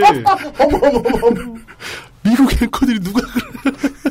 그러니까 그 완급이 있는데 네, 뭔지 알겠어요. 뭔지 한국, 알겠는데. 한국 앵커들에게는 없는 완급이 미국 앵커들한테 있는데 예. 아, 그 표현이 너무 웃겼어. 음. 네, 이해했으나 설명할 방법은 없네요. 여간에 예. 그 대한민국과 경제적인 문화 역사적인 운명을 같이 하지 않아도 되는 많은 분들. 사실 우리 전부긴 하겠습니다만. 그렇죠. 여간에 예. 가능성 측면에서 한국과는 거리가 좀 있으셔도 되는 분들. 그리고 여기서 태어나지도 않으신 분들도 많겠죠. 청취자분들 중에서는. 네. 예. 그분들께는 이런 말씀을 드리고 싶어요. 그리스가 이런 식으로 대책 없이 무너지고 나서 또 다른 그리스 같은 희생양을 만들지 않으려면 어떻게 해야 하나라는 범 음. 좋은 진짜 질문이에요. 예. 범지구적인 중지가 똑바로 모이지 않으면은요. 그러면 다음 차례 얼마 안 가 한국한테도 올 거고요. 동아시아 전체로 확산될 수 있고. 그럼요. 그 뒤에는 또 많은 나라들이 쓰러질 거라는 겁니다. 그 얘기를 드리고 싶어요. 20세기 중반이나 냉전 시기에 미국이 엄청 잘 나갈 때 이럴 때는 음. 뭐 미국 편에 있는 나라 중에 어느 나라가 흔들린다. 미국이 떼워줬죠. 그 미국이 쇼미더머니를 예. 할 수 있고 쳐주죠. 예. 그런데 이제는 이젠 그게 안 되죠. 세계 어느 나라도 요즘 넉넉한 나라가 없는 것 같아요. 이 상태로 하다간 제2, 제3, 제4의 그리스가 계속 등장하겠죠. 그리고 그게 또 이제 파장을 일으켜서 그럼요. 더 빠르게. 도미노를 네. 일으킬 예. 수 있는 도미노는 점점 빨라질 겁니다. 예. 저는 그래서 그 리메이크작 토탈 리콜이 결코 못 만든 영화가 아니라고 생각하는 음, 게 음. 그 세계관을 짤 때 고민을 조금 하고 만든 것 같지 않다. 그런 면이 있죠. 네. 예, 온 지구가 전쟁하고 뭐 경제 활동하고 이러다 보니까 어, 땅 다 못 쓰게 되고 음. 호주하고 영국만 남아서 그렇죠. 지구를 뻥 뚫은 터널로 네, 예, 만들어서. 호주에 있는 노동자들만 있고 예. 지구 뻥 뚫은 터널 타고 가서 영국 가서 일하고 퇴근하고. 예. 집세 싼 호주로 와서 살고 그럴싸하더라고요. 예. 어, 그럴싸하면서 동시에 싸하네요. 저희들은 그 길로 가기에 어느 분기에 서 있는 어떤 작은 주인공에 대해서 이야기를 해드렸습니다. 이들을 명약 중에 명약인 어, 기본소득으로 어, 난 진짜 그 얘기 안 했다니까? 아니, 얼굴에 써 있어요. 네. 아, 아, 그리스 시리... 여러분 지금 안 보이시고 모르시죠? 지금 이마에 써놓으셨어요. 기본소득. 그 시리자의 일부 당원들은 기본소득을 주장합니다. 네, 네. 예, 예. 근데 거기 그 합쳐진 걸 보니까 무슨 주장이라도 다 할 것 같은데요. 거기, 거기 뭐, 뭐 외계인 생명을 보호하자 뭐 이런 주장도 나올 법해요. 네, 네. 예. 약간 슬기로운 해법이 나왔으면 좋겠다라는 상투적인 말이 왜 나오냐? 안 나오면 우리가 죽기 때문입니다. 인류의 미래하고도 연관이 있겠죠. 네. 인류가 과연 이 문제를 핸들링할 수 있겠는가? 음, 자본을 쥔 쪽이 이기적이 된다면 국가나 기업, 어, 떤 farm 이 가지고 있는 이기주의를 어떻게 버릴 것이냐. 예. 아니 뭐 이기주의고 뭐다 좋고 네. 자본이 승리하는 건 좋고 다 뭐 90%막 다 먹는 것도 좋지만 최소한 한 집단 힘없고 약한 한 집단이 안정적으로 생존할 수 있는 환경을 만들어 놓고 뺏어가라는 거죠. 네. 당장 내일 죽도록 절벽에 밀어버리면서 돈 벌어가면 안 된다는 거죠. 네. 그 최소한을 어느 정도로 보느냐의 온도 차이가 그렇죠. 예. 토탈리콜의 호주로 보고 있겠죠. 그렇겠죠. 음. 네. 예. 죽진 않지 않았느냐 정도의 얘기를 하고 이 싶은 정도면 사람들. 됐지 뭐 뭐. 네. 그래서 그 이야기를 했습니다. 예. 네, 3주 동안 물뚝심송 상인고문이 수고하셨는데 한 주만 쉬시고 한- 생각해보니까 우리의 업무 일정으로 따르면 한 주는 쉬는 게 아니죠? 예. 바로 그냥 또 다음 주에 아, 우리 푸근한 독재 고향으로 돌아서 네. 근데 그 다음 주에 할 내용은 푸근하잖아요. 언젠 푸근했대요? 어, 대체, 대체로 유해한 내용입니다. 어, 이거 그 마사오니움 마사니움 아 힘들어요. 그 박정희가 지은 무슨 마사오 대교, 마사 방조제 뭐 이런 것들에 대한 대체로 유해한 아, 내용들에 대해서. 네, 내용들에 대해서 다음 주에 이야기 해보겠고, 예. 예, 지난 3시간 동안 그리스 이야기 준비해주느라 수고 많으셨습니다. 감사합니다. 네. 예, 감사합니다. XSFM입니다. 내 인생의 6개월이 그냥 날아가 버렸어. 한국인 가게에서 일했지. 퇴근하면 집에 그냥 있었지. 친구도 못 만들고. 워킹 홀리데이 진짜 별로야. Um, excuse me. Why don't you call Perfect 25? 뭐? Perfect 25. 그래서 뭔데 그게? Perfect 25 English phone call service. 이거 말하는 거야? 퍼펙트25.com? Oh, you got it right. 집에서 혼자 한우 박스. 한우 박스. 이대리 맨날 살 뺀다면서 점심에 웬 소세지야? 에이, 과장님. 이건 기름지고 짠 마트 소세지가 아니고요. 아임닭 닭가슴살 소세지예요. 어 이것도 닭가슴살이야? 한 입에 먹기 편하게 생겼네. 아이 참, 과장님. 아임닭 큐브잖아요. 국내산 현미가 들어가서 정말 부드럽고 다이어트에 딱이라고요. 질리지도 않고 먹기도 간편해서 요즘 다이어트 하는 사람들은 다 이거 먹어요. 닭가슴살을 가장 맛있고 간편하게 먹는 법 프리미엄 세이프 푸드 아임닭 오디오북 소라소리라고 방송이 있습니다. 청취자 여러분. 예, 이제 12회가 금방 나갈 거예요. 이제 석 달이 됐네요. 석 달 동안 책을 읽어드리는 방송을 이제 만들고 있는데요. 음, 다른 것도 다 힘든데요. 왜냐면 하 진짜 손이 죽도록 많이 가요, 이게. 음, 진짜 죽을 것 같아요. 그 제가 얘기했잖아요. 이게 순전히 목소리의 문제가 아니에요. 이게 이용 앉아 있는 자리에 윤소라 성우님께서 이렇게 하신다고 해서 어. 네, 네. 예, 그냥 목소리만의 문제가 아니에요. 기술이 엄청 들어갑니다. 네. 네. 그것도 힘든데 이제 진행하시는 모습을 보면서 아, 딱 인상적이었던 게 책을 딱 읽어주세요. 네. 중요한 건 책이니까 앞에 말씀도 짧으세요. 네. 뒤에 끝나면 바로 음악이 나와요. 음. 그러고서 여기까지가 이번 주 방송이다. 안녕히 계세요. 이렇게 딱 끝나요. 아따 쿨하시다. 쿨하다. 예. 나도 그렇게 해봐야지. 여기까지가 8월 중순 목요일에 히스테리 사건 파일 그것은 알기 싫다였습니다. 내일 이 시간에 질척질척한 한 말 또 하고 말한 거 후회하고 엄청 의식하고 엄청 의식하고 실로 질척거리는 남자죠. 의식하고 눈치 보고 막 네. 아이, 이거 그 눈치나 보지 말지. 아, 연애 기피 대상 네. 네, 누군가와 함께하는 이슬람 유산 덕질기 마지막 시간으로 마지막 시간이니까 그 동쪽 서쪽은 확실히 구분하겠죠? 한번 지켜봅시다. 네. 네. 여러분들도 다시 만나주시기를 부탁드립니다. 내일 이 시간에 뵙겠습니다. 이용상 유석과 이용수의 책임 프로듀서, 기술의 이현아 기술행정관, 방금 나가신 물뚝심송 상임고문이었습니다. 안녕히 계십시오. 감사합니다. 떠났다. XSFM입니다. I D W K